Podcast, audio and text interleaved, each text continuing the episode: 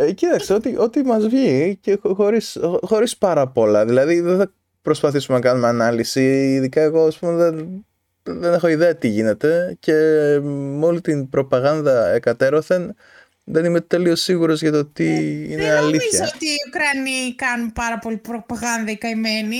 Ε, ναι, ξέρω. Εντάξει, κάνουν τη λογική προπαγάνδα που θα έκανε κάποιος που βρίσκεται σε πόλεμη κατάσταση, η οποία είναι ναι. λογική. Και τι κάνει ο καθένας που βρίσκεται σε, σε κατάσταση πολέμου, εν πάση περιπτώσει, και χρειάζεται άμα είσαι και αμυνόμενος. Τέλος πάντων. Ναι, ε, οι άλλοι λένε μόνο ψέματα. δηλαδή, όπου ακούτε Κρεμλίνο, είναι μόνο ψέματα. Mm, πάνω κάτω. Δηλαδή, τα, τα τέτοια, τα μέσα, τα γερμανικά πλέον, ε, αναφέρουν ότι αυτή είναι η ανακοίνωση του Κρεμλίνου και δεν μπορούμε να το, να το επιβεβαιώσουμε ε, ανεξάρτητα. Δηλαδή, σαν να λένε, παιδιά, δε, ε, μάλλον ψέματα είναι αυτό, αλλά ναι, εμείς ναι. είμαστε υποχρεωμένοι να το πούμε. Mm. Κάπως έτσι. Εντάξει. Τώρα, όλα τα άλλα για τους Ναζί, ε, εντάξει, μιλάμε για ένα τάγμα που είναι εκεί στη Μαριούπολη, το τάγμα του Αζόφ, πριν ε, κάποια χρόνια ήταν 2.500 άτομα, τώρα έχουν πέσει στα 900 άτομα. Είναι κατά βάση ένα τάγμα που είναι της, ε, της ε, τοπικής, ε, πώς το λένε, το, της, της τοπικής άμυνας, ρε παιδί μου, της, της πόλης. Είναι σε, σε βάση εθελοντική, έτσι. Πας mm. εθελοντής για να προστατεύσεις την πόλη σου. Πώς να σου πω τώρα, δεν είναι, δεν είναι, δεν είναι τμήμα του, στρατού, δεν είναι τάγμα. Ναι, ναι, κατάλαβα, κατάλαβα. Είναι, mm. είναι τάγμα αυτοργανωμένο. Έτσι, και μέσα σε αυτό υπάρχουν κάποιοι ναζί. Mm. Δεν υπάρχει κάποιος, κάποιος άλλος τρόπος να στο, να στο περιγράψω. Mm. Αλλά είναι πάρα πολύ μικρό το ποσοστό και μάντεψε και οι ίδιοι οι Ουκρανοί έχουν πρόβλημα με αυτό. δηλαδή δεν είναι κάτι που το αποδέχουν και λένε ναι παιδιά δεν... Ε, το τάγμα του Αζόφ, όχι, είστε σοβαροί, δεν κάνουν τίποτα παιδιά, είναι σπαθί, είναι τζιμάνια, όχι. Εντάξει. Εντάξει, προσπαθούν να μην τους δίνουν τόσο πολύ, ξέρεις, να μην τους, άμα δεις στα, στα επίσημα, σε επίσημες σελίδες τους σε facebook και twitter και αυτά, προσπαθούν να μην τους πολύ δίνουν, ε, μην τους πώς στο προσκήνιο, γιατί ξέρουν ότι έχουν τέτοια προβλήματα. Μην, mm-hmm. ξέρεις, να μην τους δίνουν δημοσιότητα και μετά αυτοί ξαφνικά μετά τον πόλεμο πάρουν πολιτική δύναμη και τρέχουν και δεν φτάνουν οι άλλοι. Ναι. Εντάξει, γιατί υπάρχει και αυτό, ε, αυτό το, το πρόβλημα.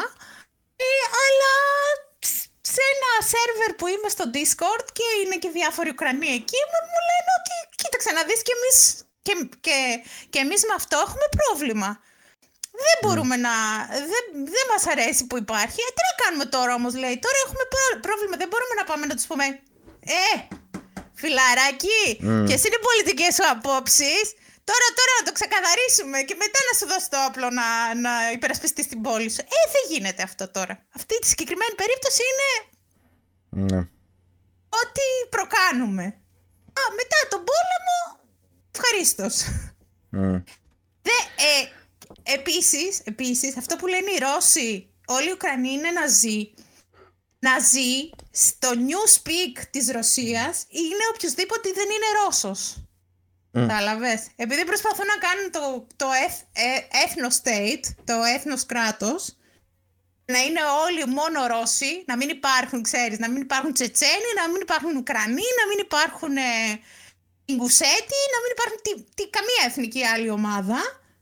Και όλοι οι άλλοι, επειδή οι Ρώσοι και, ε, νίκησαν τους Ναζί το, στο δεύτερο παγκόσμιο πόλεμο, ε, αφού μερικά χρόνια όμως είχαν συνεργαστεί και όλα στην αρχή, δεν το λέμε όμως αυτό, εντάξει. Ναι, ναι.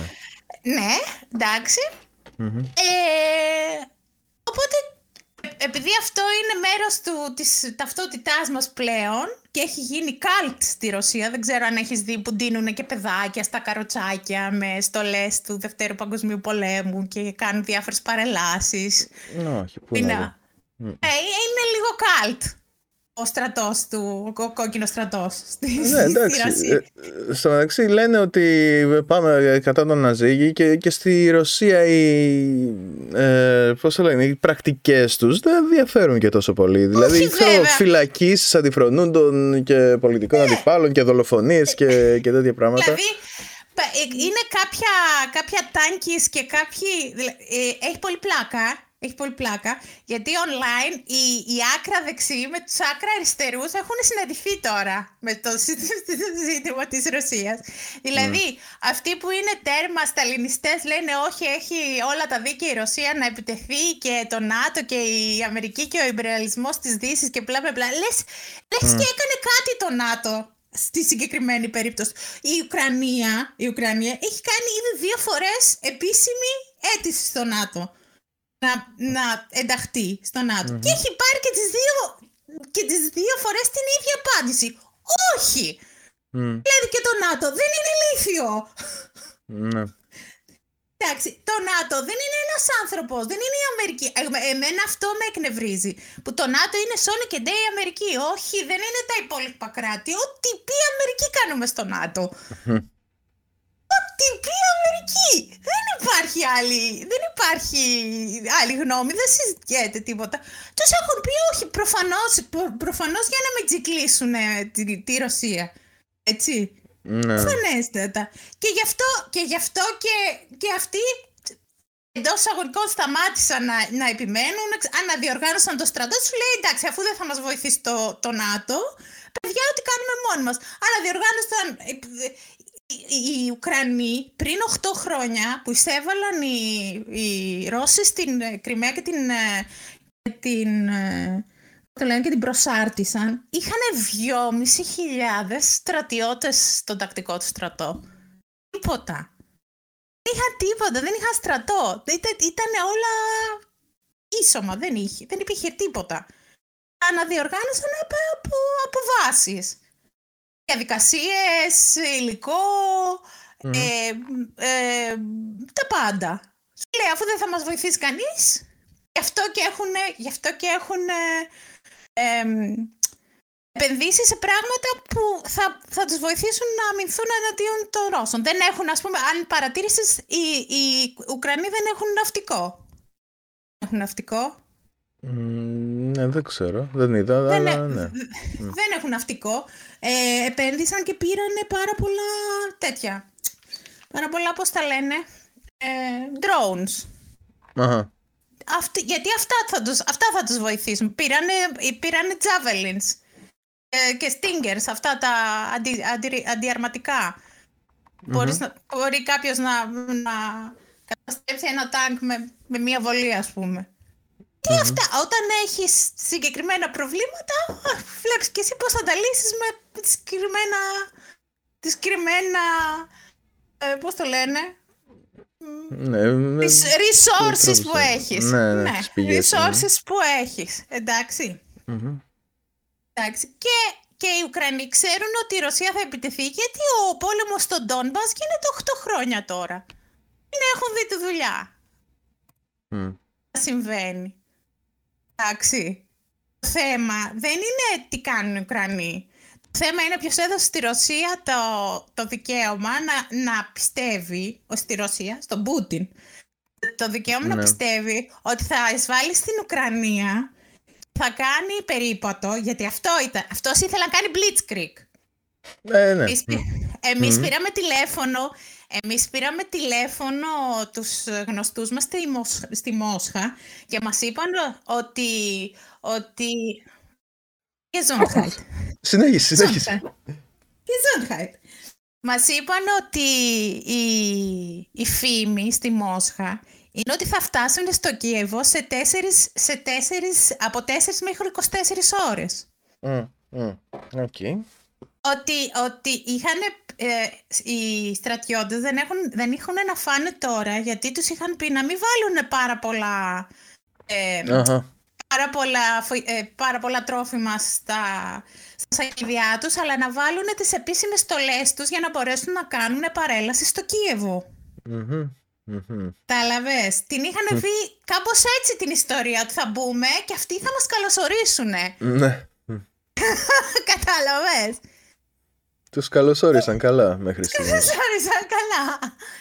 Άμα δεις, άμα δεις στο, στο live map, εκεί που φαίνεται τι, τι γίνεται, πλέον ο, είναι ο, ο, ο, καλύτερα ε, documented πόλεμος όλων των εποχών. Έτσι τα βλέπεις όλα real time. Δεν έχουν κάνει, δηλαδή έχουν φτιάσει σε, ένα, σε, σε, ένα, σε μια ακτίνα ας πούμε περίπου 90 χιλιόμετρα μέσα στα σύνορα και έχουν κάτσει. Η σημερινή ενημέρωση, η σημερινή ενημέρωση είναι ότι τις τελευταίες 7 μέρες δεν έχουν κάνει καμία μεγάλη πρόοδο την άποψη ότι να κερδίσουν εδάφη μέσα στην Ουκρανία. Αυτό δείχνει ότι δεν είχαν προετοιμαστεί για αυτό το είδος το, την επιχείρηση, ρε παιδί μου. Mm-hmm. Είχαν ε, ε, ε, προετοιμαστεί για, για, άλλο είδος, για άλλο είδος πόλεμο.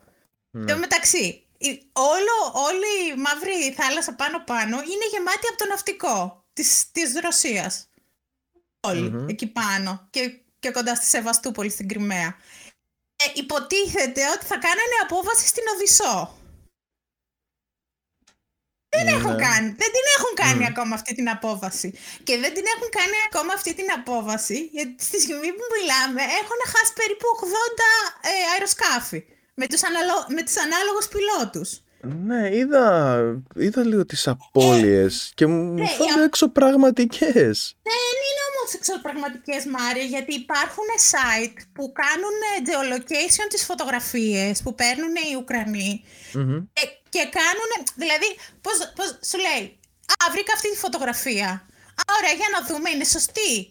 Όχι, δεν είναι σωστή, είναι ψεύτικη, ξέρω εγώ. Αυτή η φωτογραφία είναι από το 2018, είναι από τότε. Εντάξει.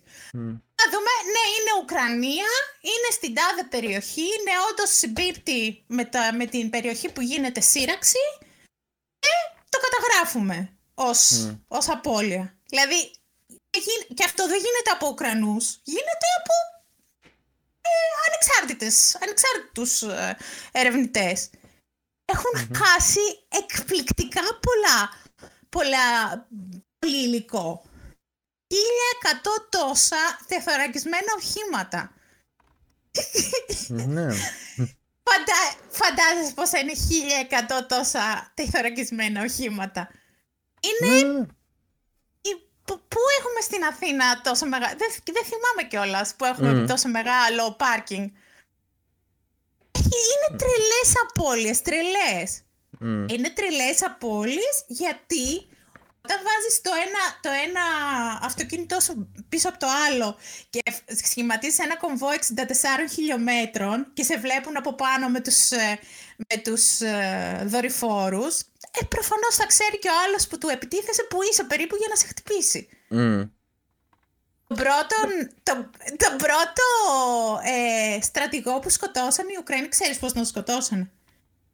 Όχι, και αυτό θα σου έλεγα τώρα, ότι ήδη είναι τέσσερις στρατηγοί που έχουν πέντε, σκοτωθεί. Πέντε! Σήμερα, αυτό... σήμερα είναι ο πέμπτος.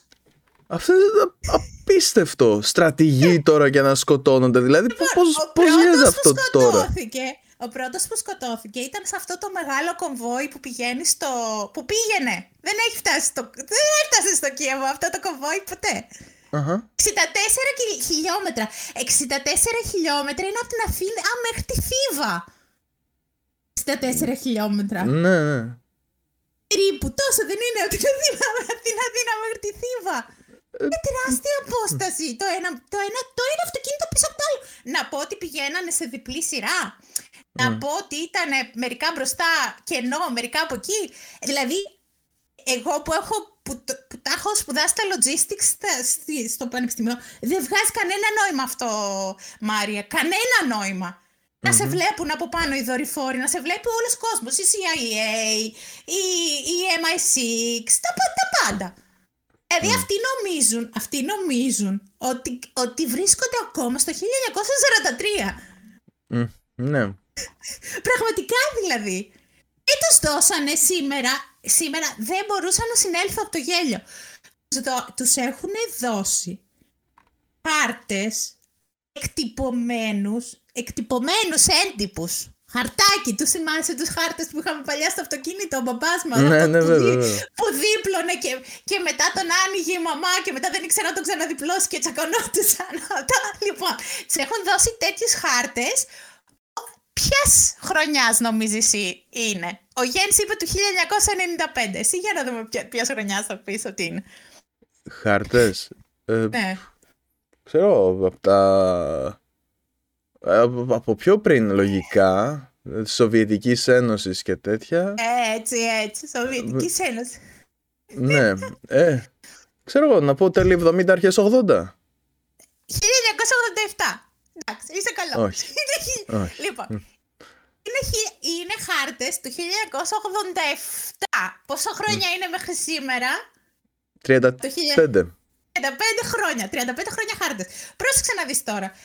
Οι Ουκρανοί, όταν έφυγαν οι Σοβιετικοί, όταν τελείωσε η Σοβιετική Ένωση, σιγά σιγά και κυρίως από το 2014 και μετά από, το, από την ε, ε, ε, εξέγερση στο Μαϊντάν και μετά, είπανε Συγγνώμη ρε παιδιά, εμείς γιατί έχουμε ακόμα σοβιετικά ονόματα στις πόλεις μας; Και δώσανε στις τοπικές κυβερνήσεις την άδεια, όποιος θέλει, όποιος θέλει, δεν τους υποχρέωσαν κανείς, γιατί οι Ρώσοι έτσι το παρουσιάζουν.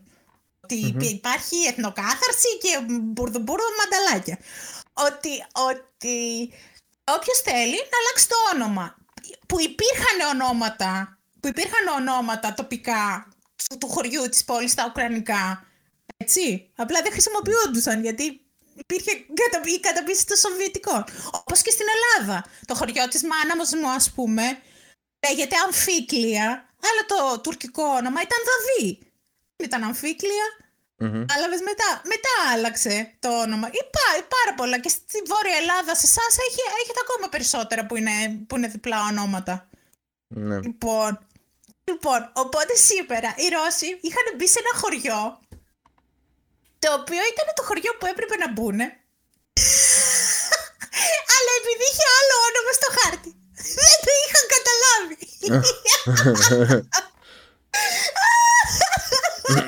Ωραία. και κοιτάγαν γύρω γύρω να δούνε που είναι το χωριό που ψάχνανε και δεν το βρίσκανε. δηλαδή, τι θέλω να πω. Προφανώς έχουν πάρα, πολλά, πάρα πολύ υλικό. Προφανώς έχουν πάρα πολύ δύναμη. Προφαν... Προφανώς, ρε παιδί μου, είναι η Ρωσία ένα από τους μεγαλύτερους στρατούς του κόσμου. Το ξέρουμε αυτό. Δεν... Αλλά έχουν κάνει τόσο τραγικά λάθη ε, οργάνωσης που, που, που είναι η ίδια τους η παροδία. Δηλαδή λες δεν μπορεί. Δεν μπορεί ρε παιδί μου. Δεν μπορεί.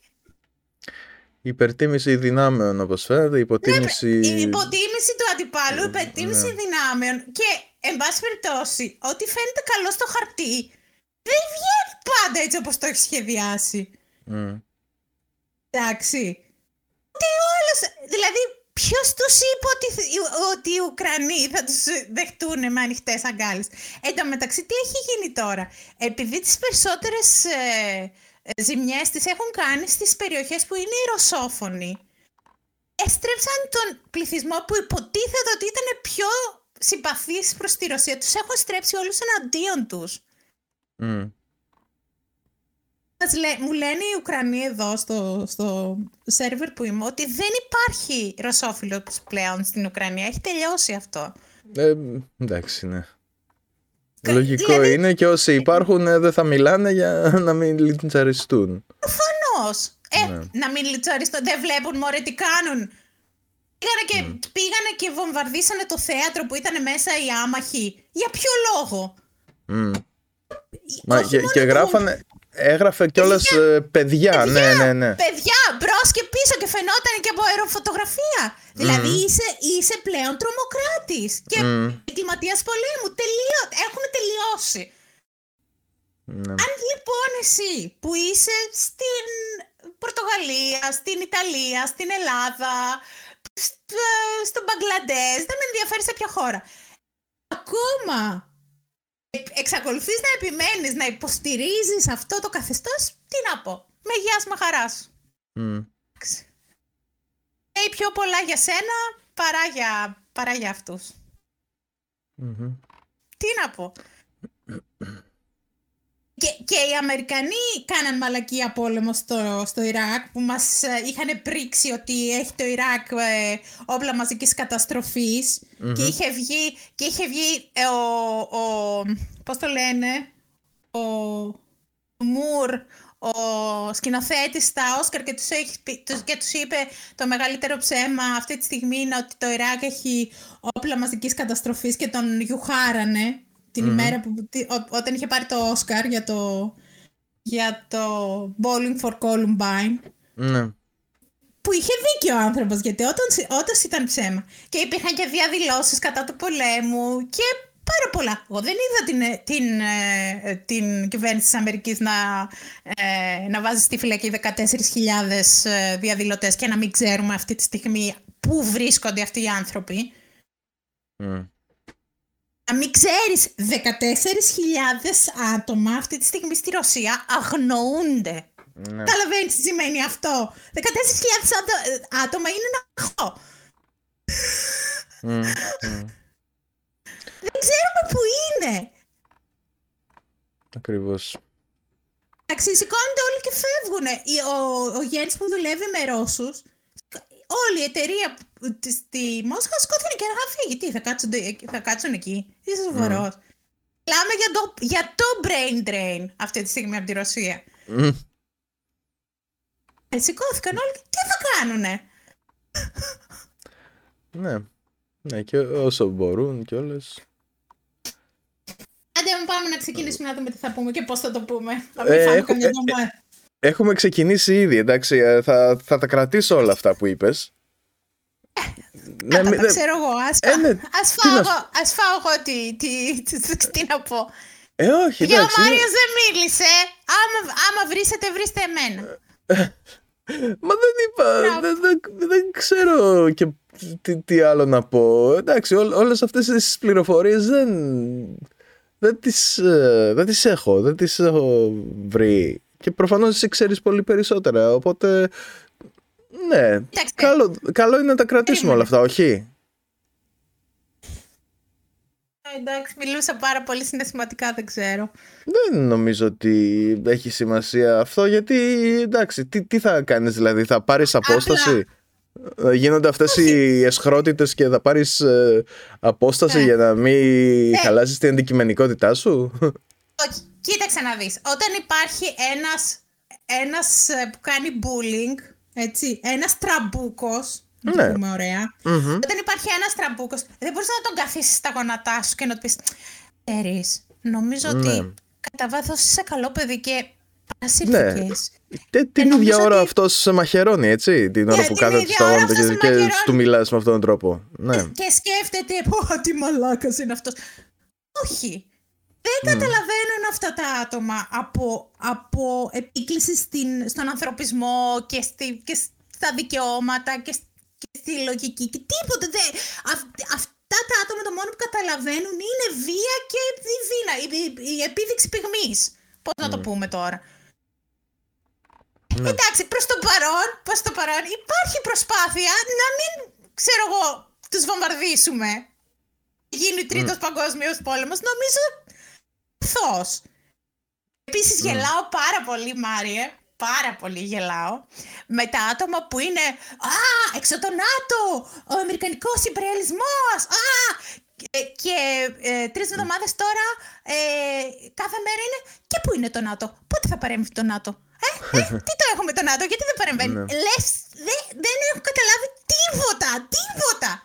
Λοιπόν, το ΝΑΤΟ έχει κάνει όντως πάρα πολλές καφρίλες ανά τα χρόνια κάνει πάρα πολλά πράγματα τα οποία τα θεωρώ απαράδεκτα και απάνθρωπα. Mm-hmm. ε, βομβαρδισμούς ε, στο, στη Ιουκοσλαβία. Δυστυχώς είμαστε σε ηλικία και ο Μάριος και εγώ που τα θυμόμασταν. Δηλαδή δεν ήμασταν παιδάκια στον υπηαγωγείο να μην θυμόμαστε τι γινόταν τότε. Mm-hmm. Τι δικαιολογίες χρησιμοποιήθηκαν για να γίνουν αυτά τα πράγματα. Τροπιστικές βόμβες και τέτοια, και τέτοια γελία. Ναι. Έτσι. Στη Λιβύη και σε αυτά. Αλλά αυτή τη στιγμή το ότι το ΝΑΤΟ δεν παρεμβαίνει το κάνει σωστά. Γιατί δεν έχει λόγο. Mm. Το ΝΑΤΟ κατά βάση είναι αμυντικό συνασπισμό. αν κάποιο από τα μέλη του, αν κάποιο από τα μέλη του απειληθεί, οφείλει να απαντήσει. Εντάξει, από οποιοδήποτε από τα μέλη του. Έτσι. Μπορεί εσύ που είσαι σε οποιαδήποτε χώρα να λες «Α, είναι άχρηστο και α, να το καταργήσουμε». Έχεις μιλήσει όμως ποτέ με έναν Εσθονό, με έναν Λετονό, με έναν Λιθουανό, με έναν Πολωνό. Σου πω εγώ τι άποψη έχουν για το ΝΑΤΟ. Γιατί ειδικά για τα κράτη της Βαλτικής έχω μιλήσει με, με, άνθρωπο που, από την Εστονία και μου λέει τι να σου πω, δεν τρελαίνομαι, δεν τρελαίνομαι για το ΝΑΤΟ. Πιστεύω ότι αν, αν δεν ήμασταν μέλη του ΝΑΤΟ, απλά δεν θα υπήρχαμε. Mm.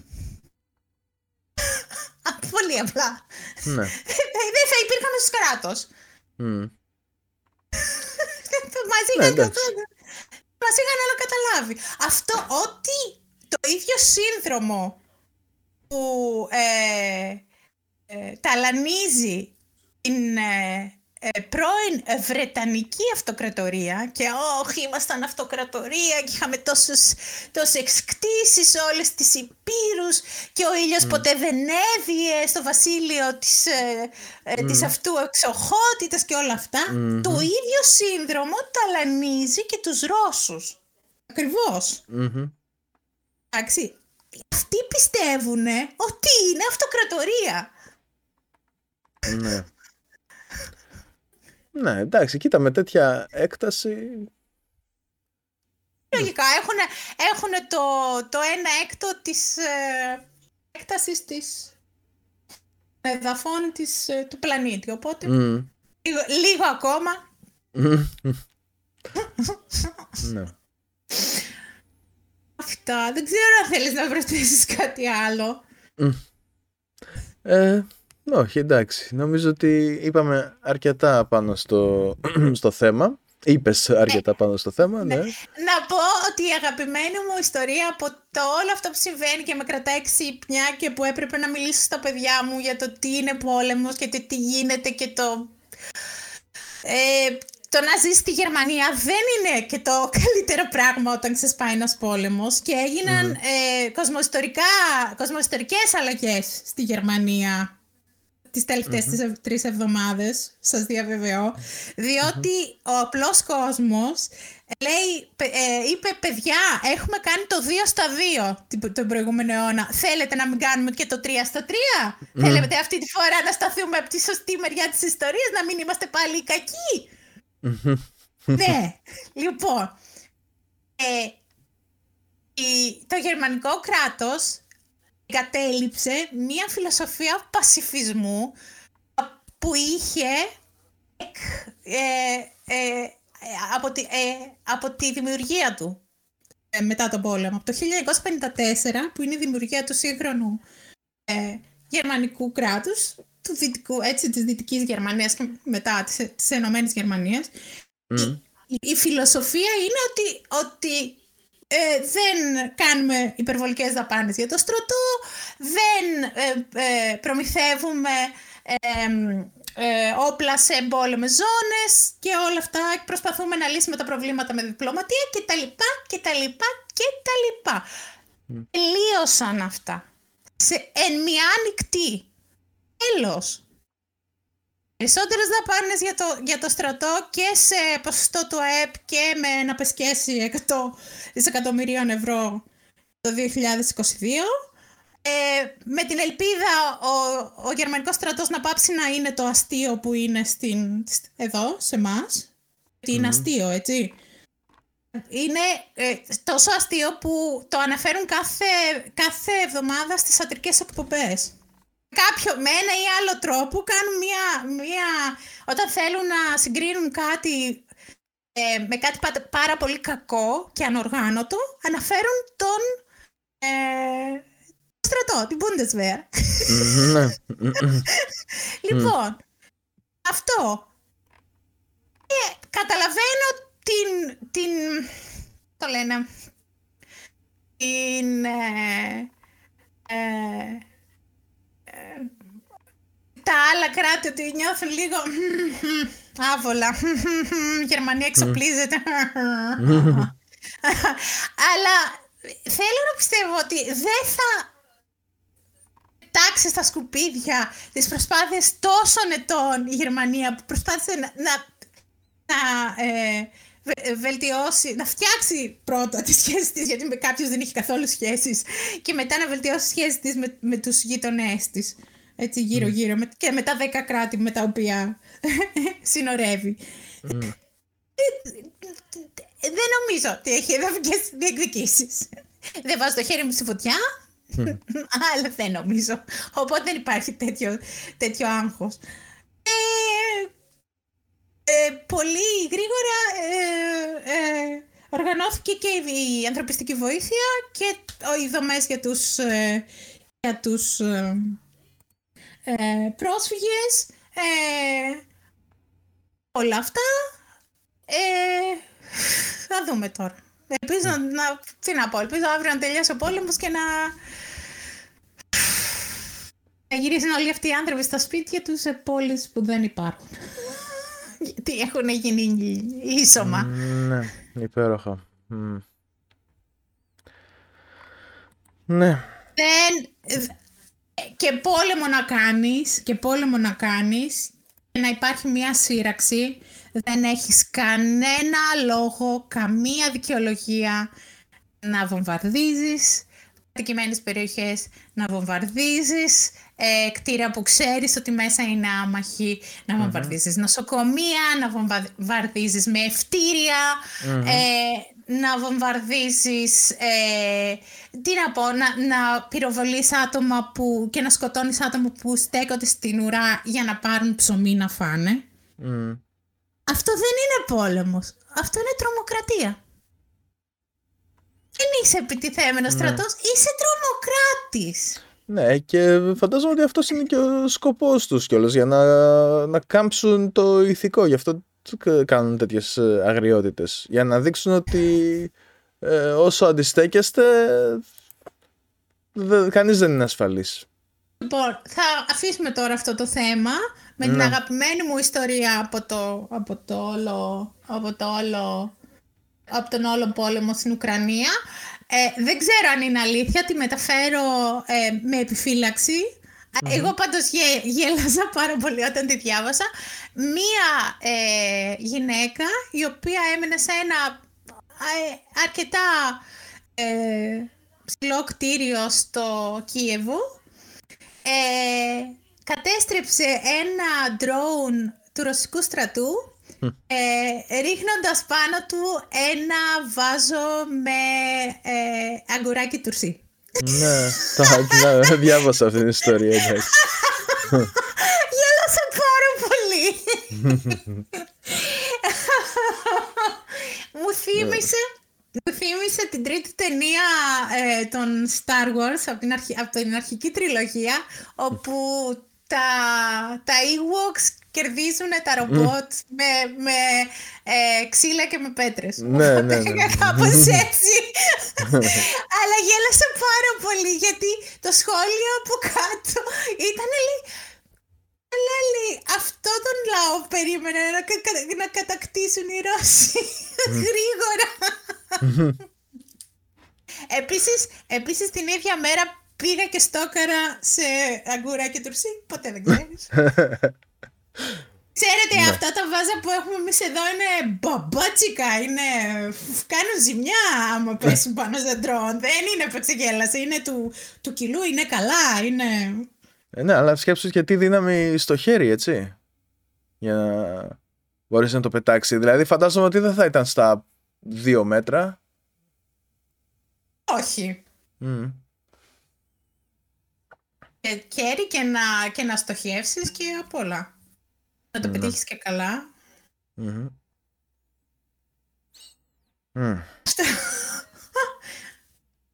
Γεια σου, με το πόλεμο. Δεν θέλω να πω τίποτα άλλο, στεναχωριέμαι. Ναι. λοιπόν, να κάνουμε εισαγωγή. Ναι, να πάω να φέρω λίγο το τέτοιο, να πάω να φέρω λίγο το... Ε, τον φορτιστή γιατί θα κλείσει το λάπτοπ και δεν θα κάνουμε τίποτα σε λίγο. Περίμενε. Ναι, ναι, ναι, αυτό είναι μια καλή ιδέα. Περίμενε, περίμενε. Περιμένω. Έχω επιστρέψει. Οκ. Εγώ δεν έφυγα καθόλου. Τι ακλόνητος στις επάλξεις. Ωραία, κάνει εισαγωγή. Α, εγώ, ναι. Ε, λοιπόν. Εσύ. Ε, καλημέρα ή καλησπέρα ή γεια σας τέλος πάντων. Εσείς που ε, έχετε φτάσει μέχρι αυτό το σημείο περίπου στα μισά του podcast όπου αποφασίζουμε να κάνουμε την εισαγωγή μετά από όλη αυτή εδώ την κουβέντα σχετικά με τα τεκτενόμενα με αυτά που συμβαίνουν αυτές τις μέρες δυστυχώς και είναι πάρα πολύ είναι, είναι εξαντλητικά εκτός από απέσια ε, ακούτε τον υπερσυντέλικο, το podcast για όλα αυτά που είχαν συμβεί και ενίοτε για όλα αυτά που συμβαίνουν επειδή δεν μπορούμε να τα γνωρίσουμε προφανέστατα. Ε, λοιπόν, ε, στο μικρόφωνο ε, που είναι στη Γερμανία είναι η συμποτκάστρια Ροδάνθη. Γεια σας! Γεια σου και σένα Ροδάνθη. Και στο μικρόφωνο... Κέφι και μπρίο σήμερα, κέφι και μπρίο. Ναι, ναι, δεν, δεν μπορώ να κρύψω τον ενθουσιασμό μου. Ε, και στο μικρόφωνο που βρίσκεται ε, στο Παρίσι είναι ο podcastορας Μάριος. Χαίρετε. Γεια Εγώ σου Μάριε. Γεια σου Ροδάνθη. Τι κάνεις; Ε, ε, εγώ τι κάνω; Ή εσύ τι κάνεις; Ή γενικότερα τι κάνουμε; Ναι. Ναι. Ναι, λέ, λέ, λέω ότι είμαι κάπως καλά κι εγώ. Εντάξει. Ναι. Αν και κάπως κουρασμένος συνέχεια. Δεν παρατήρησα τίποτα. Έλα ρε. Το κρύβω τόσο καλά, ε. Γεννημένος ηθοποιός. Αχ, ατιμούτσικο. ναι, ναι. Ε, ναι, εγώ αδικήθηκα που ασχολήθηκα με τη μουσική από μικρός. Έπρεπε να πάω κατευθείαν στον κινηματογράφο. Εντάξει, δεν μπορεί να, να υπάρχουν δύο ηθοποιοί στην οικογένεια. Θα επισκιάζεις τη μαμά σου, οπότε καλύτερα στη μουσική. Ναι. Εντάξει, ο αδερφός μου είχε ξεκινήσει πρώτος με αυτά και μετά... Τέλος πάντων, τέλος πάντων, ναι. ναι. Γεια σου Κώστα. Αν ακούς, που δεν ξέρω αν, ακούει τελευταία, δεν ξέρω, νομίζω μας έχει παραμελήσει, αλλά δεν πειράζει. Λοιπόν... Happy ε... St. Patrick's Day. Ναι, εντάξει, είναι 18 Μαρτίου σήμερα. Αλλά... Ε, εντάξει. Ναι. Αχ, Ωραία είναι. Αν και αν δεν είχε όλο αυτό το αλκοόλ θα ήταν καλύτερα το, το St. Patrick's Day. Ε, τέλος πάντων, λίγη σημασία έχει. Εντάξει, λοιπόν, μπορείς και να μην πιείς. Δεν είναι απαραίτητο. Ναι, ναι, ευτυχώς υπάρχει και αυτή η επιλογή. Έτσι. Ε, λοιπόν, τι, με τι έχουμε να καταπιαστούμε σήμερα, εκτός από αυτό με το οποίο καταπιαστήκαμε ήδη και θα πρότεινα να μην ξανακαταπιαστούμε ναι, σήμερα. Παρακαλώ. Ε, ήθελα να δώσω ένα μικρό χρυσό συχτήριο, όχι ότι δεν τις έχουμε ξαναδώσει δηλαδή παλιά, στην κυρία Λίνα Μενδώνη που σταμάτησε την, ε, την ε, προβολή της λίμνης των Κύκλων στην ναι. Αθήνα. σαν εν τω μεταξύ, εν μεταξύ ο, ε, ο μαέστρος ε, των Μπολσόη που ε, θα ήταν η παράσταση της Λίνης των Κύκνων ε, ε, παρετήθηκε από τη θέση του ε, στη Μόσχα και έφυγε σε έδειξη διαμαρτυρίας για τον πόλεμο. Δεν λέγεται πόλεμο στη Ρωσία, λέγεται Εισβολή. ειδική στρατιωτική επιχείρηση για την εξασφάλιση της ειρήνης, της ειρήνης στην Ουκρανία, έτσι λέγεται. Oh. Τα λέμε σωστά, έτσι βέβαια. ε, λοιπόν, ε, ε, να πω ότι αυτό δεν έχει γίνει πουθενά στην Ευρώπη. δεν έχουν σταματήσει οι ε, παραστάσεις ε, έργων Ρώσων ε, συνθετών ή ε, ρωσικών συγκροτημάτων ή γενικότερα η ρωσική τέχνη και ο, ε, τα ρωσικά γράμματα δεν ευθύνονται, δεν υπάρχει κανένα νόημα να γίνει αυτό. Ναι. Ε, υπήρχε ένας μαέστρος το Μόναχο, αν δεν κάνω λάθος, σε μία ορχήστρα ο οποίος, ε, το, το οποίο τους ζήτησαν να κάνει ε, ε, μία δήλωση γιατί ήταν πολύ ένθερμος υποστηρικτής του Πούτιν και είχε δημιουργήσει προβλήματα παλιότερα και υπήρχαν κάποια άτομα ας πούμε στην ορχήστρα που ήταν από την Ουκρανία και δημιουργήθηκε έτσι μία ένταση και τελικά τον, απο τον απομάκρυνε, τον απομάκρυνε η, η διοίκηση από μόνη της, αλλά μόνο αυτό, ξέρεις, mm. ένα μονομένο περιστατικό. Δεν mm. έχει γίνει κάτι άλλο. Ούτε το Υπουργείο επενεύει, ούτε τίποτα. Mm. Δεν έχω καταλάβει για ποιο λόγο έγινε αυτό στην, στην Αθήνα. Μου φαίνεται και... το γελίο. Αυτά. Δεν ξέρω. Λοιπόν, ε, δεν φταίνουν οι απλοί άνθρωποι για αυτό που γίνεται. Ειδικά οι άνθρωποι που ζουν σε άλλες χώρες, έτσι. Που είναι και που είναι και δεύτερης γενιάς. Τρίτης γενιάς. Που έχουν δηλαδή απλά ε, ε, προγόνους που είναι από τη Ρωσία. Δεν φταίνει σε τίποτα. Δεν καταφύγουμε σε hate crime mm. αυτών των ατόμων. Δεν, δεν, δεν έχει κανένα νόημα. Τα. Δεν θα φτάσω βέβαια στο σημείο να πω ότι είναι ο πόλεμος του Πούτιν και δεν ευθύνεται κανένας άλλος στη Ρωσία, γιατί είναι λίγο, λίγο απλουστευτικό αυτό, κατά την άποψή μου. Αλλά εντάξει, και αυτό που έγινε στην Ελλάδα ήταν γελιοδέστατο, συγγνώμη. Αυτά. Επίσης δεν υπάρχουν μικρή σημείωση, μικρή σημείωση, αυτό είναι γενικότερο σχόλιο, δεν, ε, δεν απευθύνεται σε κάποιον συγκεκριμένο. Δεν υπάρχουν σωστοί και λάθος πρόσφυγες. Όταν είσαι πρόσφυγας, όταν είσαι πρόσφυγας, έχεις κάποιο λόγο που είσαι πρόσφυγας. Δεν πας στην άλλη χώρα στην οποία προσφεύγεις και ζητάς βοήθεια για να αλλοιώσεις τον πολιτισμό, για να δημιουργήσεις προβλήματα. Mm. Φεύγεις από κάπου γιατί κινδυνεύει η ζωή σου και η σωματική σου ακυρότητα για να προστατεύσει τα παιδιά σου συνήθως. Ναι. Οπότε, όχι άσπροι, ξανθοί, πρόσφυγε καλοί, μαύροι, μαύροι θαλασσοπτυγμένοι, κακοί. Εντάξει. Ναι, ναι.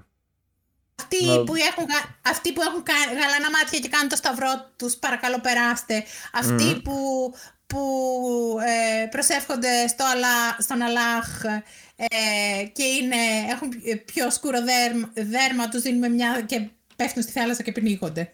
Mm-hmm. Έναν κουβά κατά κερασμένο στην κυραφρούλα. Αχ, τι είπε, δεν την είδα. Ε, αυτά που λες, αυτά που λες. Ότι αυτοί είναι σωστοί πρόσφυγες και όχι σαν τους άλλους. Είναι αξιοπρεπείς, έχουν χαρτιά, έχουν ε, ναι, και, και τέτοια πράγματα. Ναι, ναι, ναι. Ναι, αυτοί είναι σωστοί πρόσφυγες. Όχι σαν mm. τους άλλους που είναι λανθασμένοι. Εντάξει, τι να πεις. Ε, εντάξει, όσο, όσο κάθεσαι και, και τα εξηγείς αυτά τα πράγματα σε ανθρώπους που δεν θέλουν να καταλάβουν, τι να, τι να λέμε. Ε, ε, ε, ευαισθησία και ανθρωπισμός à la carte. Μπράβο παιδιά. Συγχαρητήρια. Ναι.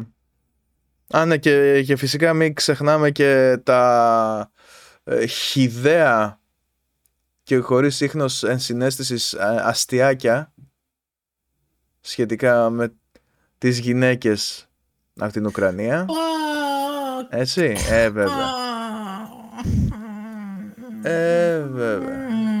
Επειδή βλέπεις να γίνεται πόλεμος και αυτό που σκέφτεσαι είναι τι, τα μπουρδέλα. Ωραία. Εν τω μεταξύ στη, στη Γερμανία είναι το εντελώς αντίθετο. Βγήκε σήμερα η, η, ε, η ειδική υπηρεσία κατά του τράφικινγκ και είπε ότι πρέπει να γίνουν πιο αυστηροί έλεγχοι για να μην υπάρχει ε, τράφικινγκ τώρα από, το, από την Ουκρανία. Mm. Τελείως αντίθετη αντιμετώπιση. Τελείως αντι... άλλη ναι, ναι. αντίδραση. Και φυσικά πρέπει να γίνει έτσι. Δεν υπάρχει, δεν υπάρχει κανένας λόγος να γίνονται προϊόν εκμετάλλευσης οι γυναίκες και τα παιδιά που έρχονται από αυτές τις περιοχές. Αυτά. Ωραία. Τι θέλεις να λοιπόν... πεις, τι πω εγώ. Ε, να, να ξεκινήσω. Εγώ έχω να, να πω λοιπόν, αυτό που έχω ετοιμάσει εγώ ας πούμε είναι δύο πρόεδροι Και αυτό Ναι, γιατί άντε. ο, ο ένας δεν έκατσε και πολύ καιρό. ε, Μας τον έφαγε η μαρμάγκα; ε, έφαγε το, το κεφάλι του ο ίδιος επειδή ήταν ε, λίγο έτσι ήρωας και απρόσεκτος. Ήρωας και Λοιπόν. απρόσεκτος ακούω. Ναι, ναι. Λοιπόν, ας, ας ξεκινήσω με αυτόν και μετά θα κάνουμε Ναι. διάλειμμα να πεις εσύ το δικό σου και μετά θα πάμε στον επόμενο αν μείνει χρόνος. Αλλιώς στο επόμενο επεισόδιο. Ωραία, εντάξει. Ο William Henry Harrison, λοιπόν, Μμμ, ε, ήταν ο ένατος πρόεδρος των Ηνωμένων Πολιτειών. μμμ. Θα διαβάσω ένα απόσπασμα από την ορκομοσία του, έτσι. Μμμ. Λοιπόν, είναι μέρος της σοφίας για μια δημοκρατία να περιοριζει την υπηρεσία του αξιωματούχου στον οποίο έχει εμπιστευτεί την διαχείριση των ξένων ε, σχέσεων, έτσι, της διπλωματίας, την εκτέλεση των νόμων και τη διοίκηση του στρατού και του ναυτικού σε μια περίοδο αρκετά σύντομη, ώστε να μην ξεχνάει Μμμ. ότι είναι ένας υπεύθυνος πράκτορας, όχι ο διευθυντής. Είναι ο υπηρέτης, όχι ο αφέντης. Τι λες; Μέχρι να υπάρξει μια τροποποίηση στο Σύνταγμα, η κοινή γνώμη μπορεί να σιγουρέψει το ζητούμενο στο οποίο δίνω τη βοήθειά μου, ανανεώνοντας τη δέσμευσή μου να μην διεκδικήσω υπό καμία περίσταση μια δεύτερη θητεία. Λοιπόν, με άλλα Α. λόγια, ο William Henry Harrison είπε το εξής. Ε, εγώ είμαι εδώ ως ε, εκτελεστής ε, του, για- των νόμων και όχι ως αφεντικό, όχι ως εξουσιαστής. Είμαι εδώ για να υπηρετήσω τον κόσμο. Έτσι δεν είμαι το αφεντικό σας. Μμμ. Δηλαδή είμαι, είμαι εδώ για να διαχειριστώ κάποια πράγματα, αλλά ε, για το συμφέρον το γενικότερο και όχι για, για μένα. Τι λες; Το οποίο είναι, ένα- ήταν πάρα πολύ ωραίο απόσπασμα και γι' αυτό ήθελα να το, να το κρατήσω. Αλλά είναι ότι και Ωραίος. κάπου εδώ, κάπου εδώ τελειώνουν τα θετικά που έχω να πω. ναι. Πότε εξελέγει Λοιπόν. πρόεδρος. Ε, κάτσε λίγο. Ο William Henry Harrison γεννήθηκε στις 9 Φεβρουαρίου του 1773. Μμμ. Ε, πατέρας του ήταν ο Benjamin Harrison V. Ο ιδρυτικός πατέρας, ένας ιδρυτικός πατέρας και κάτοχος σκλάβων, ασφαλώς, παρότι είχε υπογράψει μια αίτηση στον βασιλιά τον Γιώργο τον Τρία για την κατάργηση του εμπορίου σκλάβων. Γιώργο το τρία. Μμμ. Λοιπόν, οπότε, δηλαδή, Ακούγεται σαν ψαρότρατα. ναι, δε- δεν θέλω να δώσω... Δεν θέλω να τους δώσω κύρος αποκαλώντας τους ε, με τα επίσημα ονόματα. Δεν γίνεται. George 3. Για ο, και ο ίδιος που ήταν ο Benjamin Harrison 5. ναι, 5. Κατάλαβες. ναι. Ο ένας για, μα... ο ένας για, για μπαρμπούνια, ο άλλος για σαρδέλα. Μπαρμπούνια έπιανε ο Γιώργος. Γιατί ήταν, κατάλαβες, ήταν και βασιλιάς, οπότε τα καλά τα ψάρια. ναι. Λοιπόν. ναι, σοβαρά. Ε, και νομίζω ότι ε, ο William Henry είχε και έναν αδερφό, τον Benjamin Harrison 6. Δηλαδή, α, α, γι, αυτό, γι, αυτό, σου- ε, γι' αυτό λέω 5 και όχι V. Δηλαδή δεν είναι V, είναι το 5, το αριθμός. Γιατί είναι μετά VI. ναι, ναι, δηλαδή το, το όνομα είχε, είχε κρατήσει. και όχι μόνο αυτό, αλλά ξέρεις τι. Ο... Έχω ε- μία παρατήρηση, συγγνώμη. ναι, Στην Αμερική έχει πολλές ψαρότρα και τραπέζι, πολλές ψαρότρατες. ε, βέβαια. Με τόσο Αυτό νερό, το τόσες λίμνες εκεί πέρα, ποτάμια, ωκεανοί. Ε, και, και ξέρεις, στο μεταξύ τι γίνεται, αυτό το όνομα, Benjamin Harrison, ε, Ναι. δεν ξέρω, το, το είχαν ρε παιδί μου στην οικογένεια. Ναι. Τόσο πολύ. Ε, και ο εγγονός του William Henry Harrison, ο Benjamin Harrison, ήταν ο 23ος πρόεδρος των ΗΠΑ. Α, Ναι, α, μάλιστα. Μάλιστα δεν λες τίποτα. Λοιπόν, οπότε, Ε, και μιλάμε για Βιρτζίνια, μιλάμε για φοιτίες, μιλάμε για κατόχους σκλάβων, τέτοια πράγματα. Λοιπόν, Να, όταν. ορίστε, δίπλα στις φοιτίες και μια ψαρότρατα. Ολοκληρωμένη παραγωγή. Ναι, και τι φυτεύουν όμως, φύκια; Φοιτίε. Ενώ, ενώ έχεις και, και πώς το Ναι. λένε, και εμπόριο ψαριών και Ναι, ναι, ναι, όλα, όλα τα καλά. καλλιέργειες. Έχει, έχεις κάνεις diversify Πέστροφες. το πορτφόλιό σου. Ναι, Πέστροφες, σωστά. βεβαίως. Βεβαίως, ξέρεις πόσες πέστροφες τρώνε εδώ αυτό το παλιό ψαρό Ναι. Παναγία μου. Που άμα Λοιπόν. δεν, το, δεν το έχουν μαγειρέψει και καλά βρωμάκι. όλο. Έλα, ναι, λέγε. Ωραία. Ε, Αφού τελειώσαμε και με το γαστριμαργικό ψαρότρατες. σχόλιο και με τις ψαρότρατες, ναι. Οι σαρότρατες. Λοιπόν, όταν ο πατέρας του πέθανε, ο Βίλιαμ είχε ξεκινήσει τις ιατρικές σπουδές του, τις οποίες αναγκάστηκε να διακόψει ε, έτσι για οικονομικούς λόγους και μπήκε στο στρατό. Το 1801 τον έβαλαν κυβερνήτη της περιοχής της Ινδιάνα, η οποία δεν ήταν ακόμα έβαλαν; πολιτεία. Τον έβαλαν, ναι, τον διόρισαν. Είτε αυτό. Ε; Είτε αυτό. Ναι, ε, έτσι τώρα, κοίταξε, ε, τώρα επειδή δεν ήταν πολιτεία, μπορούσαν να διορίσουν. Και τον έβαλε ο Τζέφερσον. Λοιπόν, Ωραία δημοκρατία. Ναι. μα έτσι, έτσι ήταν τότε, ξέρω εγώ. Δε- δε- Δεν, δεν, ε, δεν ήταν ακριβώς κυβερνήτης με αυτή την έννοια που, είναι, που ήταν οι κυβερνήτες των πολιτιών. Οπότε ξέρω εγώ πως Τι κυβερνήτης ήταν; ήταν λίγο ε, αφεντικό, διευθυντής. Α, Ναι. μάλιστα. Από αυτό που δεν χρειάζεται ρε παιδί μου να, το, να τον ψηφίσεις. Ήταν γραφειοκρατικό το θέμα. Λοιπόν, Α. ως, ως τέτοιος διαπραγματεύτηκε την αγορά εκατομμυρίων στρεμμάτων από τους ντόπιους για ψίχουλα. Ψίχουλα. Δηλαδή, το 1805 ας πούμε μέθησε μερικούς αρχηγούς εκεί πέρα από τις φυλές και τους πήρε 206.000 στρέμματα σε τιμή ε, ένα σεντ ανά 800 τετραγωνικά μέτρα. Τι πίνεις μάνα μου ποτήρι και ζημιά είσαι. Ναι, ναι. Τους πότισε είναι λίγο αυτό το πράγμα; ουίσκι και τους τα λίγο, πήρε τόσα όλα για στρέμματα. τίποτα.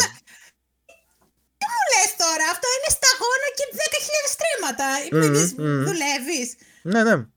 Το οποίο ήταν γύρω στα 2 τρίτα του Ιλινόη, καθώς και κομμάτια από το Wisconsin και το Μιζούρι. Ω, Λοιπόν, ο Χάρισον ήθελε να επεκτείνει τη δουλεία και στην Ινδιάνα, ναι, ε, παρότι δεν ήταν νόμιμη εκεί πέρα. ναι. Και ο Τζέφερσον που είχε ανανεώσει τη θητεία του, του Χάρισον έκανε κάτι συμφωνίες εκεί πέρα και δούλεψε κάπως υπόγεια έτσι ώστε οι προσπάθειες του Χάρισον να αποτύχουν. Μμμ. Ο Τζέφερσον, έτσι, ο οποίος όχι απλώς κατήχε σκλάβους αλλά είχε και μία σκλάβα που του έκανε και παιδιά. Μμ. Από τότε που ήταν 14 χρόνων η σκλάβα αυτή την είχε και αυτός ήταν 44. Να, να μην ξεχνάμε και τα, τα κόλπα του Τζέφερσον. Εγώ δεν Λοιπόν. ξεχνάω. Μμμ. Το 1811 ήρθε η μάχη που τον ε, έκανε διάσημο ήρωα πολέμου, Μμμ. ουσιαστικά δεύτερο μετά τον Τζάκσον. Μμμ. Τον Άντριο, όχι τον Μάικλ. Λοιπόν, η φιλή, ναι, ναι, ήταν Άρια. καλό, καλό αστείο. Καλό αστείο ήταν, μου ήρθε τώρα και το είπα και νομίζω ότι θα μείνει, θα μείνει στα Άρια. κατάστοιχα της ιστορίας. Μάρι, ε. Ναι. Α, προτιμούσα ο Μάικλ Τζάκσον να μην ξαναναφερθεί ποτέ. Ποτέ στην ιστορία. Εντάξει. Ε, δηλαδή, δεν, ξε- δεν μπορώ να το εγγυηθώ εγώ αυτό, αλλά εντάξει. Προτιμούσα, είπα. Δεν είναι ανάγκη να το, να το, Α. το κάνεις. Ωραία. Εντάξει, Εγώ σέβομαι τι- τις ελευθερίες των άλλων. Τι είμαι εγώ. Τζέφερσον.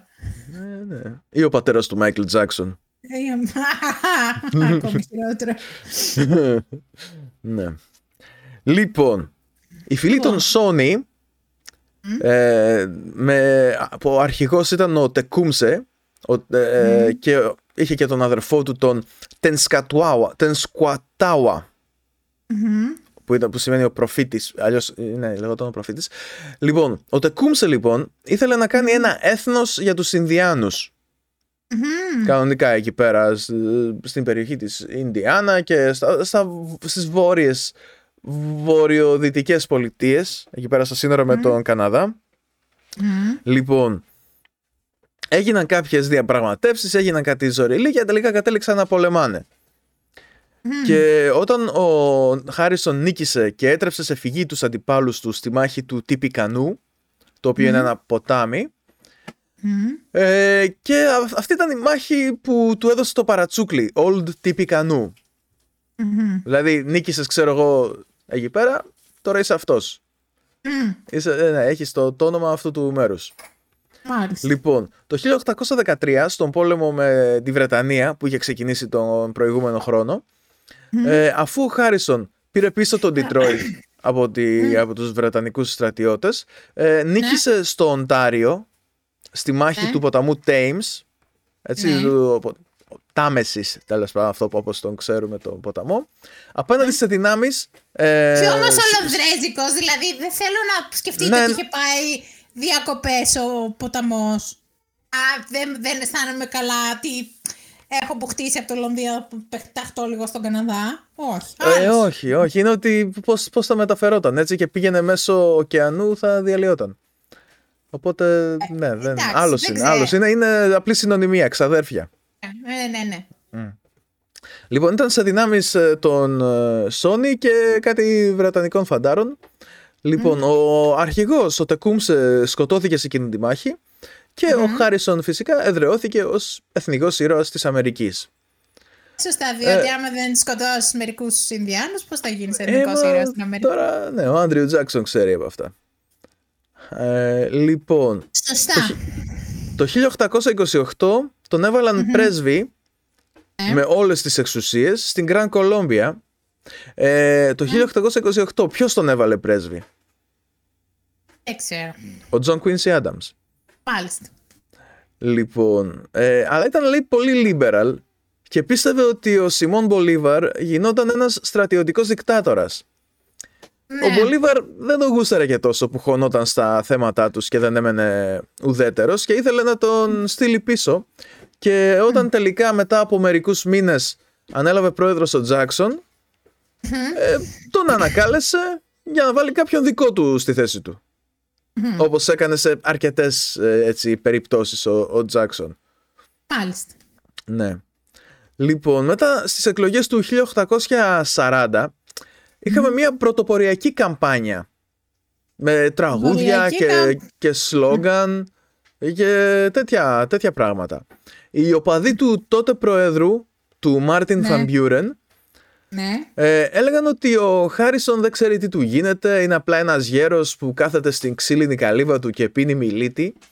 Και αυτό Ναι. το πήρε ο Χάρισον και το χρησιμοποίησε υπέρ του.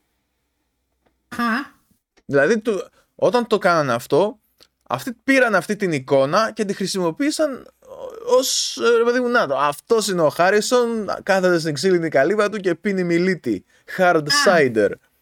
Λοιπόν, και ένας, ένας ποτοποιός, ο Edmund Booz, έφτιαξε μπουκάλια whisky σε σχήμα ξύλινης καλύβας. Edmund Booz. Ακριβώς. Από εκεί πήρε το όνομα του, το, το όνομα του το Booze, που λένε Α. το, Το. το, σ- το σκληρό ποτό, ας πούμε, στην Αμερική. Από αυτόν το πήρε το Μάλιστα. όνομα του. Ωραία, Λοιπόν, δεν το ήξερα αυτό. Πολύ ωραία η ιστορία. μμμ. λοιπόν, το σλόγκαν Μμ. και το τραγούδι, ε, έτσι, το Ναι. Tippecanoe and Tyler Too, Ναι. το είναι τόσο γελίο. Είναι Έχω- πολύ γελίο. ναι, ε, έχουμε τον Typica New με μία λέξη περιγράφεις ποιος είναι, τι είναι, που, που έκανε, που, που, ε, πώς το λένε, διέπρεψε και όλα αυτά και μετά λες έχουμε και τον Τάιλερ, τον αντιπρόεδρο. Ε, Του πρόεδρο. And Tyler ναι, του. το- ναι, Τάιλερ του. Ε, και το, ε, είναι, είναι ο Typica New και είναι επίσης και ο Τάιλερ. Ε, Ψημίστε μας. ναι, ναι. Ήσουν ε, εσύ που διέπρεψες στη μάχη, που σκότωσες τους Ινδιάνους, σκότωσες και τους Βρετανικούς φαντάρους τα, πήρες τόση γη και είναι και ο Τάιλερ που ήταν κι αυτός κάπου, κάπου, κάπου εκεί πέρα. και ο Τάιλερ. ναι. λοιπόν, ένα από τα κλασικότερα στην ε, ιστορία της Αμερικής ε, κυρίως επειδή άλλαξαν για πάντα τις προεκλογικές εκστρατείες, έτσι. Από εκεί και ύστερα οι ναι. εκστρατείες είχαν πολύ τραγούδι και σλόγκαν και, και τέτοια πράγματα. Θα ξέρεις πάντως ότι από άποψη marketing το πιο ακριβό, δηλαδή αυτό που οι εταιρείες πληρώνουν τα περισσότερα λεφτά, τις ε, εφημιστικές εταιρείες για να, για να αναπτύξουν κάτι, η διαφημιστική εταιρεία μπορεί να κάνει πολλά πράγματα, έτσι. Σποτ, ε, να αλλάξει τα χρώματα της, ε, ενός προϊόντος, τη, της συσκευασία, ε, ε, την... Ε, πώς θα διανέμετε, πώς, ε, πώς θα προωθείτε, διάφορα πράγματα, έτσι. Ναι. Δεν, δεν είναι διαφήμιση, μια διαφημιστική εταιρεία δεν κάνει μόνο το διαφήμιση αυτό που βλέπουμε στη τηλεόραση που κοιτάμε σε ένα περιοδικό έτσι, στο, στα social media πλέον. Ε, Το πιο ακριβό, αυτό που, που συνήθως ε, κοστολογούν πιο ακριβά οι διαφημιστικές εταιρείες είναι το σλόγκαν. Mm. ναι. Νομίζω από μία από μία άποψη είναι εντυπωσιακό, από την από άλλη άποψη όμως είναι. Ε, ε, ε, βγάζει νόημα, έτσι. Διότι άμα σου πω, ας πούμε, τη φράση I'm loving it, θα σου έρθει συγκεκριμένο προϊόν στο, στο ναι, μυαλό. Ακριβώς. Κατάλαβες; Ακριβώς, ακριβώς είναι αυτό που, που η επανάληψη σου κάνει, ε, ε σου κάνει συγκεκριμένες, mm-hmm. κάνει συγκεκριμένες συνδέσεις στο κεφάλι σου. Έτσι. Και γι' αυτό φίλες και φίλοι subscribers κάντε like και subscribe. Έτσι. Α, τώρα αν είστε ήδη subscribers δεν χρειάζεται να κάνετε ξανά subscribe. Κάντε, κάντε αλλού. Κάντε. Τόσα πράγματα έχουμε. Τόσα social media έχουμε να κάνετε subscribe. Δηλαδή, αν σας έχει λείψει να πατήσετε το κουμπί, τόσο δύσκολο είναι. Λοιπόν. λοιπόν. Και ε, ναι, στο μεταξύ το τραγούδι αυτό ε, υπάρχει, μπορούμε να το ακούσουμε. Ναι. Ε, ναι, αν πάμε στη Wikipedia ας πούμε, το έχουν κάπου. Και ναι. Μιλάνε για τον... Το, το, τραγούδι λέει για τον Van που είναι τελειωμένος. Ε, λέει για την καινούρια μέρα που αρχίζει στην Αμερική και τέτοια πράγματα. Λοιπόν, και μετά ο Χάρισον κέρδισε τις εκλογές και πέθανε.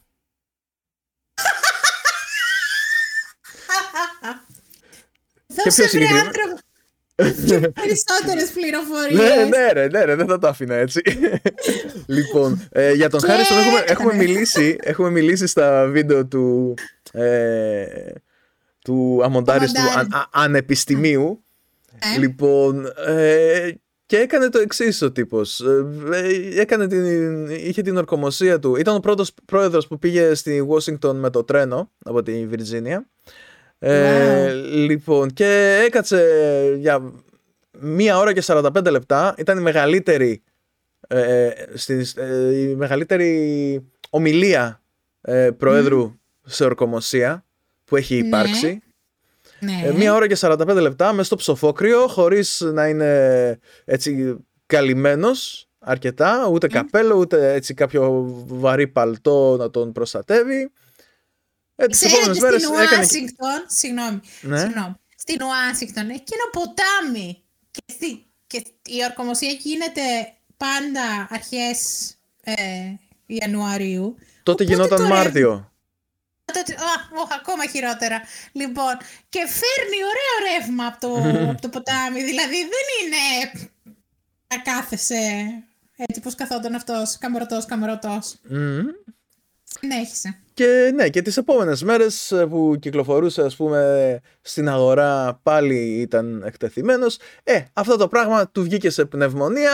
Ε, οι γιατροί που προσπάθησαν εκεί πέρα να τον ε, συνεφέρουν δεν τα καταφέραν και τόσο καλά και ίσως να τον ψιλοχειροτέρεψαν και πέθανε μέσα σε ένα μήνα από την ορκομοσία του. Από τις 4 Μαρτίου που έγινε η ορκομοσία, 4 Απριλίου πέθανε. Mm. Ε, λοιπόν, Στα 68 του ο William Henry Harrison ήταν ο γυρεότερος μέχρι τότε εκλεγμένος πρόεδρος. μέχρι Συγγνώμη. τότε. Έτσι, τον Συγγνώμη. πέρασε, τον πέρασε ο Reagan, ο οποίος εξελέγει στα 69 του. τον οποίο Μετά το τον πέρασε. πέρασε, τον πέρασε ο Τραμπ νομίζω, ο οποίος Ναι, πρέπει να είχε πι- πιάσει τα 70 ή ήταν 69 Ναι. και κάτι όταν εξελέγει. τα 9 και Ε, κάτι και μετά τώρα τους τσάκισε στη μούρη όλους ο Biden όταν εξελέγει στα 78 του. έτσι. Μμ. Αυτά για τους λάτρεις των στατιστικών. Λοιπόν, τον ε, William Henry Harrison τον διαδέχτηκε ο αντιπρόεδρος του, ο John Tyler, ένας καριόλης ο οποίος ε, μοιάζει με... Ρε Μάριε, ο οποίος μοιάζει με διασταύρωση μούμιας με τον Grand Moff Tarkin από το Star Wars. δεν μπορώ. Ε, κάτσε να σου, να σου στείλω link λίγο, δεν ξέρω αν τον έχεις δει ποτέ. Όχι, δεν τον έχω δει, η αλήθεια είναι. Τι- Κάτσε, κάτσε. Σου δίνω link τώρα. δες, δες τη φωτογραφία.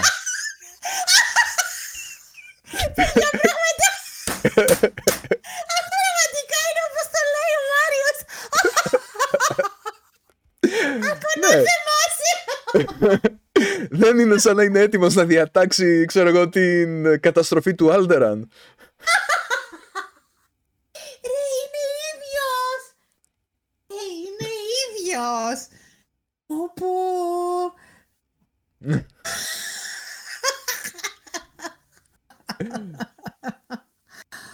λοιπόν, ε, και πριν συνεχίσουμε, βασικά για τον Τζον Τάιλερ πρέπει να σου πω ότι δεν έχω κρατήσει σημειώσεις. Αλλά έχω διαβάσει αρκετά και θα πω τα σημαντικότερα από μνήμης. Ωραία, Ε, εντάξει. ελπίζω, ελπίζω να βγει καλά αυτό. Γιατί τώρα εδώ πέρα με τον William Henry, ας πούμε, ότι είπα πα- σχεδόν, το, το διάβασα Να από εδώ πει- μέσα. Και να μην πεις τίποτε άλλο μετά από αυτή την περιγραφή. Ε, κι όμως, κι όμως, έχει, έχει, έχει πράγματα να πούμε ε, που θα... που μοιάζουν σαν να βγήκαν από ταινία. Λοιπόν, ε, Λοιπόν, πρώτα Πριν όμως, συνεχίσει. Περίμενε, περίμενε. Ναι. Πριν συνεχίσει. Πριν συνεχίσει. κάτσε, ε, πριν συνεχίσω έχω να πω κάτι άλλο, αλλά πες. Επειδή ανέφερες στην ε, Ινδιάνα τώρα, Ναι. ξέρεις πώς λέγεται ο κάτοικος της Ινδιάνα; Ινδιάνια, να, δεν ξέρω. Χούζιερ. Hoosier. Μία σχέση. Απλά σας το λέω. Απλά σας το λέω. Την επόμενη φορά που θα σας τύχει στο Trivial Pursuit, να, τώρα ξέρετε. Ε, Χούζιερ Ωραία. λέγεται.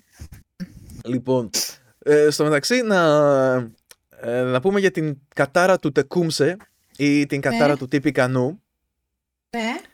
ε, η οποία λέει ότι κάθε πρόεδρος που εκλέγεται σε χρονολογία με μηδέν Ναι. πεθαίνει όσο είναι πρόεδρος.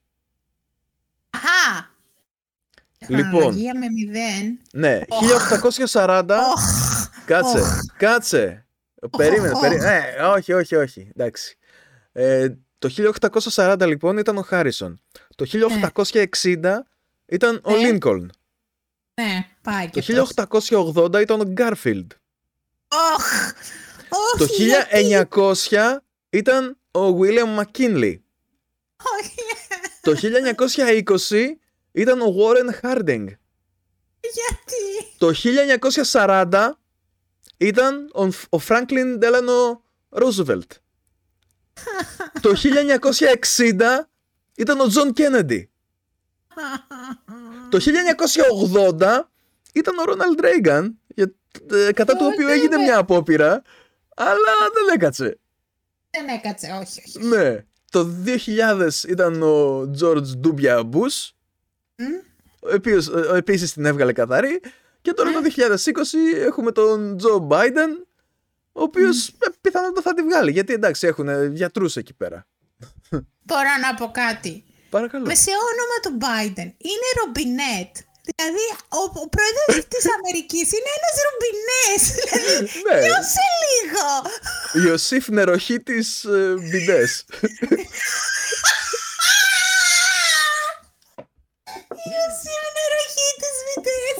ροχή της βιτές.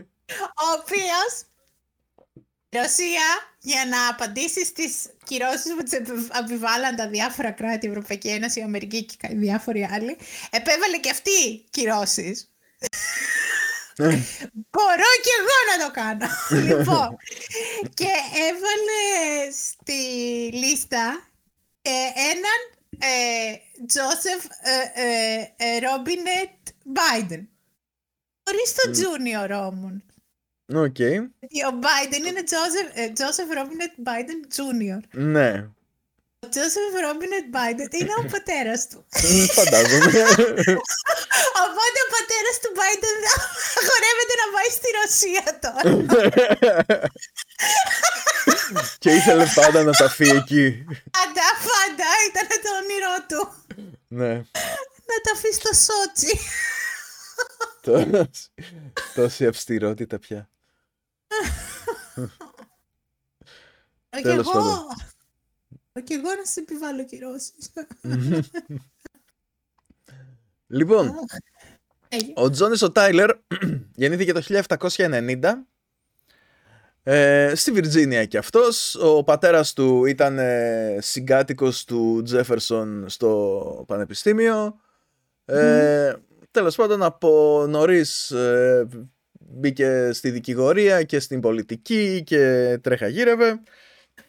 Συγγνώμη, πριν, πριν ε; συνεχίζει. Στη σελίδα του στη Wikipedia έχει μία παράγραφο που έχει την, την, ε, ε, τον τίτλο Planter and Lawyer. Ναι. Δηλαδή, ε, ιδιοκτήτης φοιτεία και mm. δικηγόρος. Ναι, το ναι, οποίο ναι. φαντάζομαι είναι το κιθαρίστα συντράμερ του 19ου αιώνα. ναι, εντάξει. Συγγνώμη. Συνέχιζε, ήταν μια φλακιά και ήθελα να ξεφορτώσω. Λοιπόν. Σε ευχαριστώ γι' αυτό. Δεν ξέρεις πόσο το έχω ανάγκη αυτές τις μέρες. με αυτή τη μαυρίλα που με έχει, που με έχει σκεφάσει με όλα αυτά που διαβάζω. Συνέχισε. Ναι. Ε, καλά, δεν είναι ότι και η ιστορία του Τάιλερ είναι πολύ ευχάριστη και χαρούμενη, αλλά τέλος πάντων. Yeah, ναι, αλλά τώρα και Νόταν Σι. Κάθε φορά που θα βλέπω το, το, το, το Star Wars το σκέφτομαι. Παιδιά, βρείτε να δείτε τη φωτογραφία. Είναι, είναι εκπληκτικό έτσι όπως τον, τον περιέγραψε ο Μάριος. Πεθάνετε στα γέλια. λοιπόν. Ε... Συγγνώμη. Ναι, ναι, ναι, παρακαλώ, παρακαλώ. Αυτό που, τον περιέγραψες, μπορείς σε παρακαλώ να, να το κάνεις ένα κλιπ, να το βάλουμε στο Spotify ε, εισαγωγικό κλιπ που δεν έχουμε βάλει εισαγωγικό κλιπ για το podcast. σε παρακαλώ, δηλαδή, αυτό. αυτό, αυτό, αυτό θα βάλεις. αυτό. δεν μπορείτε, παιδιά, δεν μπορείτε να καταλάβετε πόσο to the point, δηλαδή είναι ακριβώς. Μάλιστα, εντάξει. Ω, με κατέστρεψες. Προχώρα. ναι, ναι. Ακριβώς.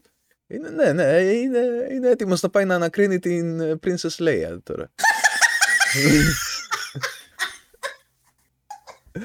Τι να κάνουμε. Λέει να λοιπόν. ψάξει κάποιος το γενεαλογικό δέντρο και να έχει όντως ε, σχέση με τον ηθοποιό που τον. ε, τον, τον ε, λοιπόν, υπάρχει μια σοβαρή πιθανότητα. Ναι. Και θα σου πω γιατί. Ε, λοιπόν, ο Τάιλερ παντρεύτηκε κάποια στιγμή, έτσι σχετικά νεαρός και ε, ήταν βολικό αυτό γιατί η γυναίκα του ήταν αρκετά εύπορη οπότε αυτός μπόρεσε να ε, έτσι, επικεντρωθεί στην πολιτική του καριέρα. Ε, μαζί της έκανε... Παιδιά, ναι. Ε; Να είναι καλά να ζήσουν τα παιδιά. Ναι. μαζί της έκανε εννιά παιδιά. Ο Χριστός, ναι. Ε, και τέλος πάντων εντάξει δεν θα πιάσουμε τώρα τι έκανε στην πολιτική και, και τα λοιπά ήταν με τους ε, δημοκρατικούς, μετά υποστήριζε κάπως το, τον Τζάκσον, μετά τα σπάσανε κάπως το θέμα της, ε, με την τράπεζα, με διάφορα πράγματα εκεί πέρα, τα οποία εντάξει είναι βαρετά, δεν θα, δεν θα ασχοληθώ και τόσο πολύ. Και ήρθε μετά η καμπάνια με Ε. τον, ε, με τον William Henry Harrison. Τον πήραν αυτόν στο κόμμα των ε, Whig, επειδή είχε έρθει σε κόντρα με τον Jackson και τα λοιπά, άρα ήταν έτσι καλός για τον σκοπό των Whig, οι οποίοι ήταν, ε, ε, είχαν ιδρυθεί ουσιαστικά ε, με βάση τις πολιτικές τους που ήταν απέναντι στον Άντριου Τζάκσον. Ναι, ναι, ναι, ναι. Λοιπόν, ε, εκείνη την ε, περίοδο κιόλας ε, οι Whig ε, στο Κογκρέσο είχαν ως επικεφαλής τον ε, John Quincy Adams ο οποίος όσο είναι ακόμα μέσα στα πράγματα να τον αναφέρουμε, να το θυμόμαστε, να τον καμαρώνουμε, να, να αισθανόμαστε όμορφα που υπήρξε αυτός ο άνθρωπος. Λοιπόν, εγώ τουλάχιστον, εντάξει. Ε, εντάξει, εντάξει. Εγώ τον είπαμε, είμαι, αγαπάς, είμαι, το καταλαβαίνω. είμαι, είμαι ρουβίτσα του John Quincy Adams. Λοιπόν, Καλά κάνεις, δεν είναι κακό αυτό. ναι. Λοιπόν, και τέλος πάντων ο Χάρισον ε, εξελέγει και πέθανε. Ε, και τι γίνεται τώρα; Μέχρι εκείνο το Ναι. σημείο, στο Σύνταγμα δεν ήταν ξεκάθαρο τι γίνεται σε περίπτωση που ο πρόεδρος δεν μπορεί πλέον να προεδρεύσει. Αχα. Ο Τάιλερ, μόλις έμαθε ότι ο Χάρισον πέθανε, σηκώθηκε Ναι. και έφυγε και πήγε στη Ουάσιγκτον και ορκίστηκε κατευθείαν. Ναι. Και έκανε κάτι πραγματάκια εκεί πέρα για να, για να θέσει τον εαυτό του, να, να επικυρώσει τον εαυτό του ως πρόεδρο. Γιατί οι υπόλοιποι Μάλιστα. τον έλεγαν ac- acting president. Α, μάλιστα, κατάλαβα. Ναι, δηλαδή δεν υπήρχε αυτό το προηγούμενο έτσι ώστε να ξέρουν τι γίνεται τώρα που... Γιατί άλλοι έλεγαν ότι εντάξει το σωστό θα είναι να γίνουν ε, κάποιες ειδικές εκλογές και τα λοιπά. Ναι. Και ο Τάιλερ είπε όχι, εγώ είμαι ο πρόεδρος Μμ. και ε, αν πιστεύετε, στους υπουργούς το είπε αυτό τώρα, αν πιστεύετε το αντίθετο θα δεχτώ την παρέτησή σας. Ω, ω, τι τους είπε. Ναι, ναι. Και όχι μόνο αυτό, αλλά όταν του ερχόταν, όταν του ερχόταν αλληλογραφία που τον ονόμαζε acting president, την επέστρεφε χωρίς να την ανοίξει. Ω, μ, Λοιπόν, ε, οι ιστορικοί ε, τον βλέπουν, βλέπουν αυτό το κομμάτι του, το βλέπουν Ναι. θετικά, γιατί έθεσε το προηγούμενο για τους επόμενους αντιπροέδρους. Να πω ένα, μη- να κάνω μια γενική παρατήρηση. Βεβαίως. Οι, οι νόμοι της Αμερικής, τι- των Ηνωμένων Πολιτών, δεν είναι πολύ βλέποντας και κάνοντας.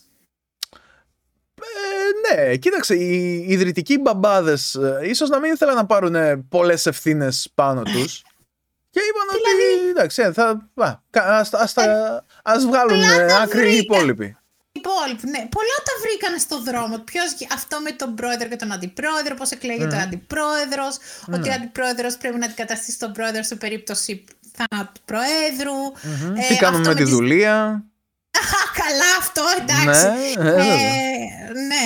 Ε, με τις δύο θητείες, ε, ότι όταν έχεις τε- διατελέσει πρόεδρος, συνήθ, δεν ήθιστε να, να διεκδικείς κάποιο άλλο ε, αξίωμα και έχουμε δει τουλάχιστον τελευταίοι πρόεδροι δεν προσπάθησαν να, να διεκδικήσουν κάποιο άλλο αξίωμα, έτσι δεν...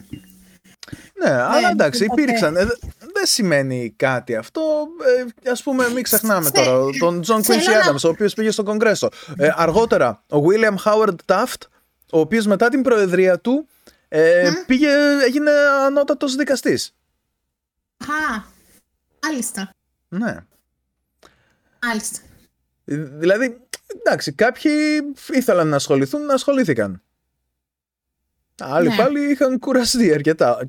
Και ο Τζον Quincy Adams είχε κουραστεί και δεν ήθελε και μετά από ένα χρόνο έτσι που άραξε και βαρέθηκε μετά μπήκε πάλι στο κόλπο. Είχε προσπαθήσει και για κυβερνήτης και για Θέλω να πω ότι, γερουσιαστής. είναι, ότι, Ναι. είναι, ότι είναι κάτι που σε, άλλες, ε, σε άλλα κράτη δεν το βλέπεις. Ναι. Στη Γαλλία, ας πούμε, δεν το βλέπεις. Δεν υπάρχει τέτοιο, τέτοιο θέμα. Ότι, ότι καλά, εντάξει, είναι και, είναι και πολύ νέο κράτος υποτίθεται μετά το, μετά το δεύτερο παγκόσμιο πόλεμο η Γαλλία, οπότε τα ξανάγραψε όλα από την αρχή ε, και πιο σωστά. Οπότε δεν, δεν υπάρχει σύγκριση. Αλλά άλλα κράτη που έχουν τόσο παλιά ε, συντάγματα δεν, είναι, δεν έχει τόσες ασάφειες. Θέλω να πω ότι, ότι η ασάφεια και οι Αμερικανοί είναι, είναι καλοί φίλοι. Είναι... Ναι. Ειδικεύονται. Αυτά. Ναι, έχεις. Ωραία. Λοιπόν, ο Τάιλερ ε, ήρθε σε κόντρα με το κόμμα του. Ναι. Έβαλε, έβαζε βέτο, ξέρω εγώ, σε διάφορα νομοσχέδια. Και ήταν, νομίζω, ήταν, ήταν ο πρώτος πρόεδρος του οποίου το βέτο παρακάμφθηκε. Στην ελληνική τη λέξη την ωραία, όχι βέτο; Ε, ένσταση τι, δεν ξέρω. Όχι, άρνηση κυρία. Όχι, δεν είχα ιδέα. Sorry, θα, συνεχίσω, θα συνεχίσω με το βέτο. ναι, σωστά. Είναι πιο σύντομο και πιο, και νομίζω πιο κατανοητό. Πάντως η ελληνική λέξη ναι. είναι άρνηση κυρία. Ναι. Λοιπόν, στο μεταξύ... Ήταν το, το γραμματικό διλέπτο με τη Ροδάνθη. ε, κάποια στιγμή μετά από ένα βέτο, ε, ναι. όλοι του υπουργοί παρετήθηκαν. Ναι. Και επίσης τον αποκαλούσαν, ε, ξέρεις, ε, his accidency. Oh. Η αυτού ατυχηματικό της. Όχι, γιατί δεν είναι ωραίο αυτό. Ε, τι είναι; Δεν είναι ωραίο αυτό, λέω γενικότερα. His accidency. Γιατί; ε, είναι ο κατά λάθος πρόεδρος. Ε, θα σ' άρεσε εσένα ρε παιδί μου να το ακούς. Εμένα δεν θα μ' άρεσε. Ε, δεν του το λέγανε για να, ε, για να του αρέσει. Ναι, δεν το είχε ακούσει ποτέ. Ήταν κουφός Μα όχι, δεν του το έλεγαν για, για να του αρέσει. Δεν του το έλεγαν για να τον κολακέψουν. Του το, λέγανε, το, το έλεγαν επειδή έτσι πίστευαν ότι είναι, είναι σε μαλάκας. Ρε μαλάκα είσαι his accident. Είσαι μαλάκας, ρε μαλάκα. Αυτά παθαίνεις για να μην κρατάς σημειώσεις. Είσαι μαλάκα, ρε μαλάκα. Και εγώ που είχα άγχος ότι αυτό το επεισόδιο θα είναι μαύρο και αραχλωνά. Εξηγήθηκε ο Τζον Τάιλερ η αυτού ατυχηματικό της. Πού σε κατά λάθος; Ο φερόμενος ως πρόεδρος. Ξέρε κατά λάθος, είναι ωραίο. Είναι και, είναι και πολύ, πολύ... Η μεγάλη μπηχτή. Ναι. Ξέρε κατά λάθος; Τέλος πάντων, εντάξει, γι' αυτό το λόγο προσπαθούσε να, να πείσει τον κόσμο ότι όχι, ρε, εγώ είμαι πρόεδρος. Τι μαλάκες είστε, ρε μαλάκες. Και τέλος πάντων. Του. Συγγνώμη, ρε Μάριο, πώς προσπαθούσε να τους πείσει, άμα τους είχες σπάσει τα νεύρα. Τι, τι πειθόη, τι. Ε, τι χωνόταν, ρε παιδί μου, δεν δε δεχόταν, δεν δεχόταν ε, συμβουλές, ε, δεν δεχόταν. Ε, κόντρες και τέτοια. Δηλαδή ήταν, ήταν ξέρεις, όπως ο Τζον Quincy Adams, αλλά από την κακή μεριά το πιο ηλίθιο. Ναι. το πιο ηλίθιο του φάσματος. Ναι, εντάξει. ε, και, και ήρθε σε κόντρα και με τους δημοκρατικούς μετά. Και ε, τέλος πάντων, όταν ήρθε η ώρα να, για επανεκλογή, κανείς δεν, το, δεν τον ήθελε. το, από τους από το κόμμα του τον, τον κόψανε όσο ήταν πρόεδρος ακόμα. Α, γιατί δεν βρίσκω το λόγο; Ναι. Γιατί, μα, για, γιατί τέτοια εμπάθεια; Δεν καταλαβαίνω. Στο μεταξύ, ε, κάτι, κάτι άλλο. Ε, Μάριε, ναι, Μάριε, ναι. δεν καταλαβαίνω την έκρηξή τους. Μιλώντας για έκρηξη. Ε, Κάτσε, κάτσε, θα φτάσουμε, θα φτάσουμε εκεί. Λοιπόν, ε, η σύζυγός του πέθανε ναι. όσο ήταν αυτός ε, πρόεδρος. Ναι. Έτσι ήταν, ε, η υγεία της δεν ήταν και σε τόσο καλή κατάσταση, δεν βοηθούσαν και οι πολλές εγκυμοσύνες. Έτσι. Ναι. Ομοίως και η σύζυγος του Χάρισον ε, θα κάνουμε μια παρένθεση για να πάμε λίγο στην προηγούμενη ιστορία. Ε, ναι. Είχε κάνει καμιά δεκαριά παιδιά. Ναι. Και η, υγεία της δεν ήταν και σε τόσο καλή κατάσταση και βρισκόταν στη Βιρτζίνια όταν ο Χάρισον ε, ορκίστηκε. και δεν πρόλαβε να πάει στο Λευκό Οίκο. Ναι. Ναι, δηλαδή μέχρι να αναρρώσει και να μπορέσει να πάει στη Washington, ε, ο άλλος πέθανε. και εντάξει, αυτό. λοιπόν, τώρα η σύζυγος του Τζον Τάιλερ πεθαίνει στο, στο Λευκό Οίκο, έτσι. Ε, μετά από λίγο καιρό, ο Τάιλερ ξεκίνησε να κορτάρει μια κοπελίτσα, γύρω στα 27 χρόνια πιο μικρή από αυτόν η οποία ταυτόχρονα ήταν και κόρη ενός υπουργού του. Λοιπόν, εκείνη όλο έλεγε όχι, όχι, όχι.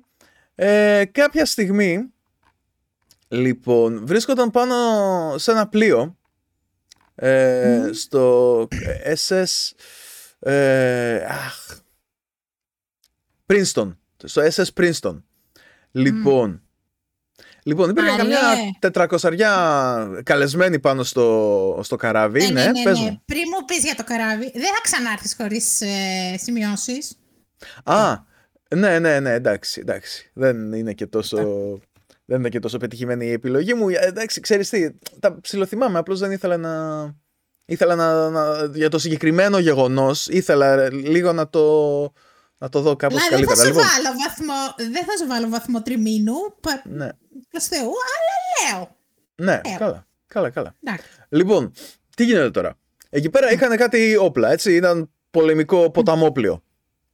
Ε, λοιπόν, και έριξαν μερικές βολές με το, με το κανόνι εκεί πέρα. Γούσταρε ο κόσμος. Αχ, τι ωραία που περνάμε και, και λοιπά. Λοιπόν, σε κάποια φάση Mm-hmm. Είπανε ρε παιδί μου, ε, το πλήθος ήθελε κι άλλο, κι άλλο, κι άλλο. Ε, και ο καπετάνιος πίστηκε από τον κοινό. Άντε, πάμε άλλη μία. Λοιπόν. Ναι. Οχ, οχ. Και. Οχ. Να η έκρηξη που λέγαμε. Λοιπόν, το όπλο, το όπλο ε, παρουσίασε ένα πρόβλημα, εξεράγει. Ναι. Ε, και τι γίνεται τώρα; Τι γίνεται; Κάποιοι από τους ανθρώπους που ήταν εκεί κοντά σκοτώθηκαν κατευθείαν ναι. και μεταξύ ε, αυτών ήταν ναι. ε, λοιπόν διάφορες πολιτικές φιγούρες ένας ήταν ναι. ο αντιπρόσωπος David Gardiner της Νέας Υόρκης ναι. ε, ήταν ε, κάποιοι υπουργοί του ναι έτσι, ο Secretary of State, ας πούμε, και ο υπουργός Ναυτικού. Ε; Λοιπόν, και μίλησα για τον David Gardiner. Ήταν ο πατέρας της Τζούλια, την ναι. οποία κόρταρε ο Τάιλερ. Και στο μεταξύ τι γίνεται; Η Τζούλια όταν είδε, όταν έμαθε τι συνέβη, λιποθύμησε ναι. και ο ναι. ίδιος ο Τάιλερ την κουβάλισε κάπου πιο ε, κάπου σε ένα μέρος πιο ασφαλές. Ναι. Δηλαδή έγινε αυτή η καταστροφή, έγινε το, το, το, και ο Τάιλερ είχε την ευκαιρία να πάρει το κοριτσάκι να το πάει έξω να, να, κάπου, να είναι ασφαλής. Σαν, σαν να το βλέπεις σε ταινία, ρε παιδί μου. Ο, ο Τάιλερ ήταν. Ο, πριν γίνει ο, αυτός που ήταν, ήταν έγινε ο, ο Χαν Σόλο. Εντάξει. Λοιπόν, ε, αργότερα η Τζούλια έτσι ηρέμησε λίγο και από τη θλίψη της και τραυματισμό δεν είχε αλλά παντρεύτηκε τον Τάιλερ τελικά μετά από τέσσερις μήνες μετά από το περιστατικό. Τα. και έκανε άλλα 7 παιδιά μαζί του. 16 παιδιά συνολικά για τον Τζον Τάιλερ. Έτσι. Γιατί μερικοί άνθρωποι αναπαράγονται τόσο πολύ ναι, και, και όχι μόνο αυτό αλλά μέχρι τη δεκαετία την προηγούμενη υπήρχαν δύο εγγόνια του τα οποία ήταν ακόμα ναι. ζωντανά. Εγγόνια του, έτσι. Χριστός και Ένας πρόεδρος που γεννήθηκε το 1790, το 2013-2014 είχε δύο ζωντανά εγγόνια. Δηλαδή, ε, ήταν ότι ένας γιος του ε, γεννήθηκε όταν ο Τάιλερ ήταν 63 χρόνων και αυτός ο ίδιος γιος ε, έκανε παιδιά, ξέρω εγώ, όταν ήταν ε, στα 70 του. Ναι, στα 70. Ναι, ναι. ναι, ναι, ναι, κανονικά. Μάλιστα. Λοιπόν, μετά την προεδρία τέλος πάντων και αφού δεν κατάφερε να, ε, να επανεκλεγεί και αφού πριν ε, φύγει φρόντισε για την Ναι. προσάρτηση του Τέξας επειδή είδαν ότι ο, αυτός που εξελέγει, ο James Polk ε, βγήκε Ναι. με την υπόσχεση ότι θα προσαρτήσει το Τέξας και θα πάρει και εδάφη από το Μέχικο. Ναι. Και είπε ότι εντάξει, αφού θέλουν το, ο κόσμος θέλει το Τέξας, θα κάνω την προσάρτηση εγώ. Και την έκανε. Μμ. Λοιπόν, ε, και μετά την ε, προεδρία γύρισε στη φυτεία του εκεί πέρα με τους ε, σκλάβους και, και τα σχετικά και Μμμ. κάποια στιγμή ήρθε η ώρα ε, που άρχισαν λίγο να αγριεύουν τα πράγματα με την εκλογή του Lincoln που σημαίνει ότι η South Carolina ε, έκανε την απόσχησή της. Μμμ. και πήγανε μετά ε, πήγαν μετά να κάνουν μια προσπάθεια έκαναν μια, έκαναν μια συγκέντρωση για ειρήνη και, και λοιπά. Δεν κατάφεραν να συνεννοηθούν. Ε, και τελικά παρότι ο Τάιλερ ήταν υπέρ της ειρήνης τελικά ε, δεν βγήκε άκρη και σηκώθηκε και πήγε με την ε, συνομοσπονδία και εξελέγει κιόλας στο κογκρέσο τους Συγγνώμη, με τη συνομοσπονδία εννοείς με τους νότιους; εννοώ με τους προδότες ναι Α, Ναι, το ο πρώην παλιό. πρόεδρος των Ενωμένων Πολιτειών λοιπόν, ο οποίος Δεν ήταν, το ήξερα. Ναι, ναι, εξελέγει, αλλά δεν πρόλαβε να αναλάβει καθήκοντα γιατί πρόλαβε και ψόφισε. Λοιπόν, ε, ναι, ναι, ο τύπος ήταν υπέρ των δικαιωμάτων των πολιτιών, ήταν ξεκάθαρα με τη δουλεία, ε, ήταν υπέρ της απόσχησης, δηλαδή δεν του άρεσε που τον θεω, θεωρούταν, θεωρείται, ε, θεωρεί το ε, ε, υπήκος της Αμερικής. Είχε δηλαδή τη Βιρτζίνια ήθελε τέλος πάντων, ήταν πιο πολύ με την πολιτεία του. Αχα. Ναι και τέλος πάντων αυτά πάνω κάτω με αυτόν τον γελίο τύπο. Ε, πάνω. δηλαδή το, το μόνο Αυτό το καλό που γελίο. έχουν το μόνο που καλό που έχουν να του προσδώσουν το μόνο καλό, όχι το μόνο καλό αλλά το καλό που έχουν να του προσδώσουν είναι ότι η αποφασιστικότητά του Μμμ. ε, έθεσε το προηγούμενο για τους επόμενους αντιπροέδρους για να ξέρουμε τι γίνεται σε περίπτωση ε, ανικανότητας του Προέδρου να αναλάβει τα καθήκοντά του ή σε περίπτωση θανάτου ή σε περίπτωση ε, παρέτησης όπως συνέβη μια φορά με τον Νίξον.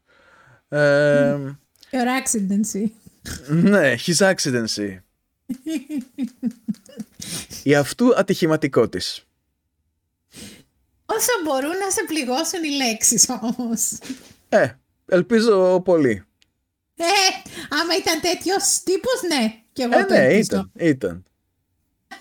Εντάξει.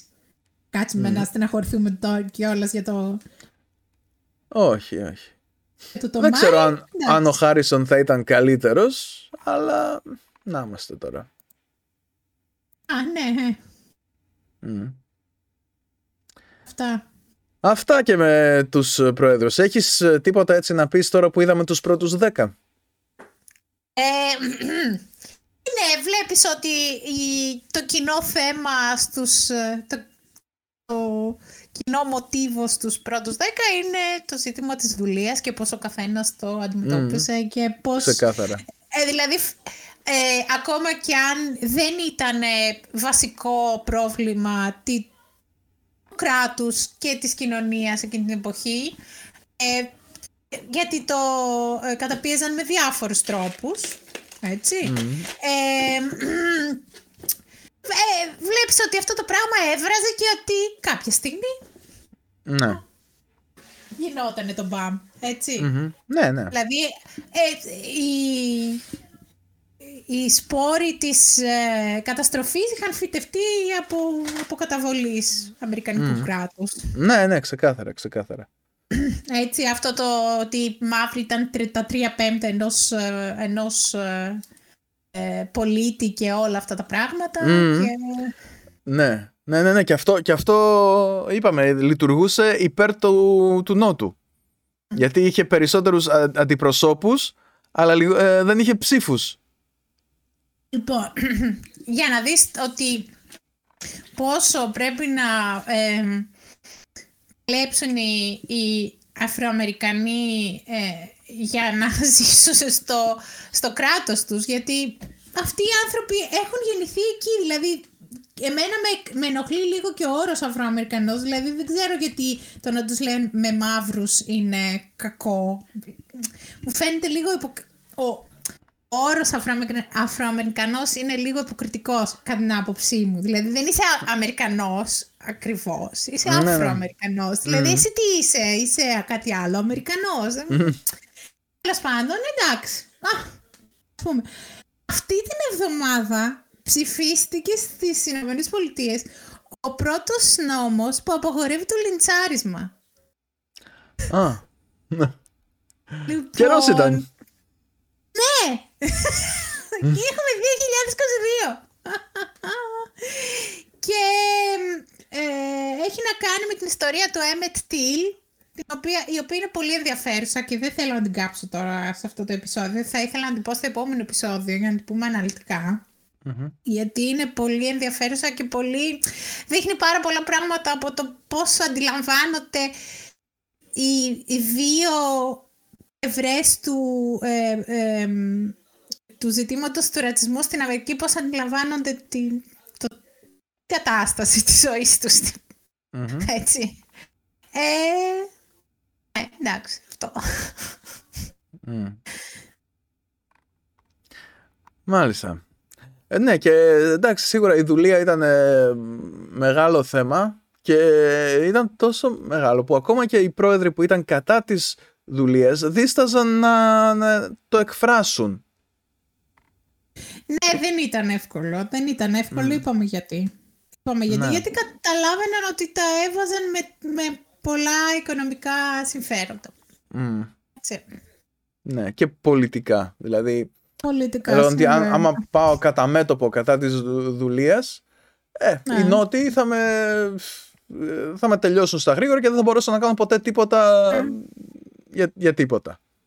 Δηλαδή, ναι. όταν ο Τζον Quincy Adams πλέον δεν είχε τίποτα να αποδείξει ή να, να χάσει, εκεί πέρα μπορούσε να, να εκφραστεί ο άνθρωπος. Αλλά πιο πριν αναγκαζόταν να παίξει κάπως πολιτικά και διπλωματικά όσο γινόταν.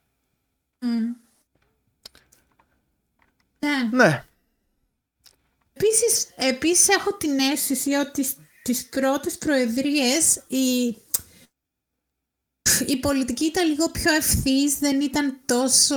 Ε, δεν υπήρχαν τόσες πολλές μηχανογραφίες, δεν υπήρχε τόσο πολύ ναι. lobbying, αυτό το ναι. πράγμα που βλέπουμε ήδη να μπαίνει στο 20ο αιώνα και ειδικά στα τε, τελευταίες δεκαετίες του 20ου αιώνα ε, αυτό δεν υπήρχε στην αρχή. Λοιπόν, ε, να σας πω ότι το Behind, Behind the Bastards ξεκίνησε μία, ε, ένα επεισόδιο σε συνέχειες, νομίζω αν άκουσα καλά θα είναι έξι συνέχειες, αυτή τη βδομάδα έχει τα δύο πρώτα ε, επεισόδια για το Harry Kissinger. Λοιπόν, ε, ήξερα ότι ο άνθρωπος είναι ένα μεγάλο αλλά πραγματικά δεν είχα ιδέα, Μάριε.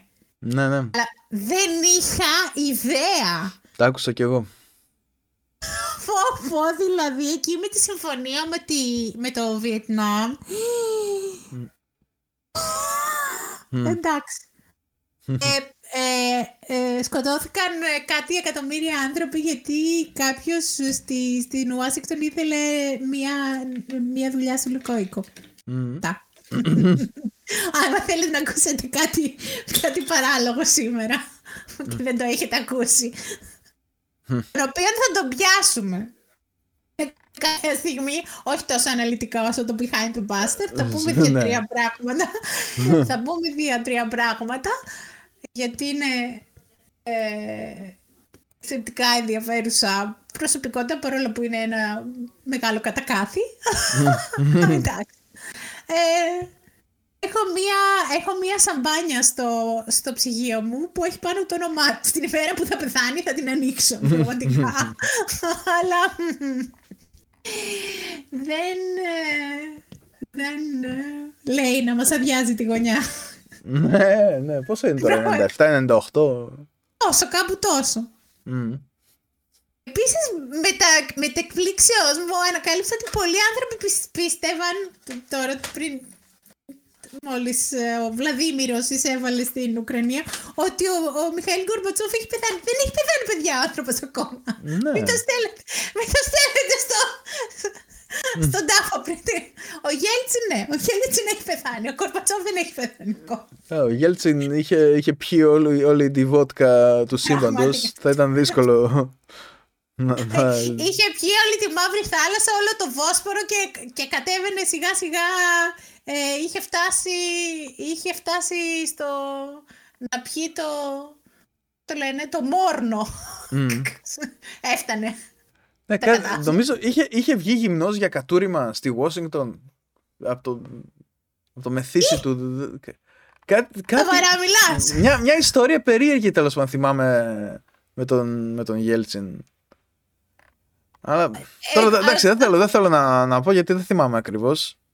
Το που θυμάμαι είναι αυτή, αυτό το κλιπ που είναι εντάξει πλέον διάσημο με τον ε, το Γέλτσιν που κάθεται δίπλα στον Κλίντον και κάτι του λέει ο Γέλτσιν και ο Κλίντον έχει ξεραθεί στο γέλιο, δεν ξέρω τι του έλεγε. Και δεν μπορεί να σταματήσει να γελάει. Αυτό θυμάμαι με το Γέλτσιν. που είχε ανέβει πάνω στο τάγκ. Αυτό θυμάμαι. Α!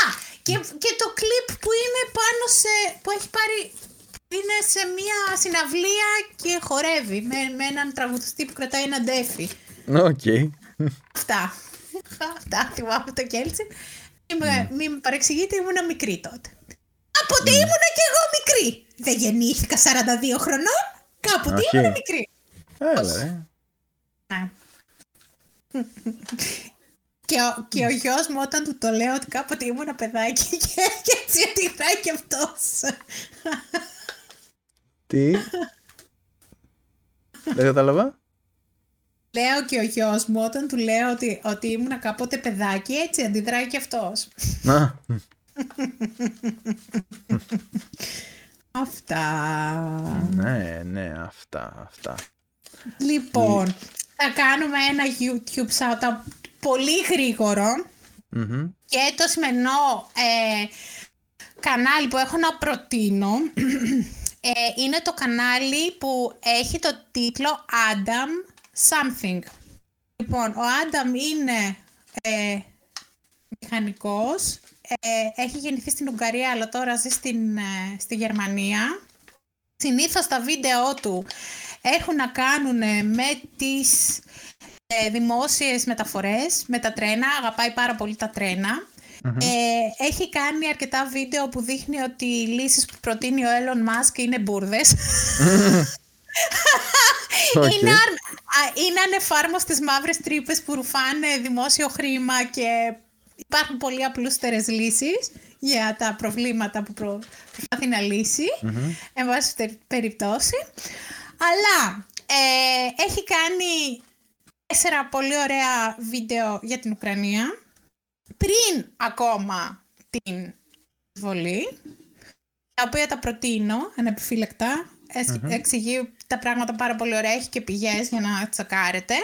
Και έχει και, ε, επειδή μιλάει αρκετές ε, γλώσσες ε, από το... Από, την Ανατολική Ευρώπη, Ούγγρικα, ε, Ρώσικα και τέτοιες, και τέτοιες γλώσσες. Έχει στο community tab του, ε, του ε, καναλιού του κάνει σχεδόν ε, κάθε μέρα κάνει αναρτήσεις όπου ενημερώνει για το τι γίνεται στην Ουκρανία εξελίξεις πάντα με πηγές κτλ. κτλ. Mm-hmm. Adam something. Αυτά. Ωραία. Λοιπόν, σας ευχαριστούμε πάρα πολύ που ήσασταν εδώ. Ναι.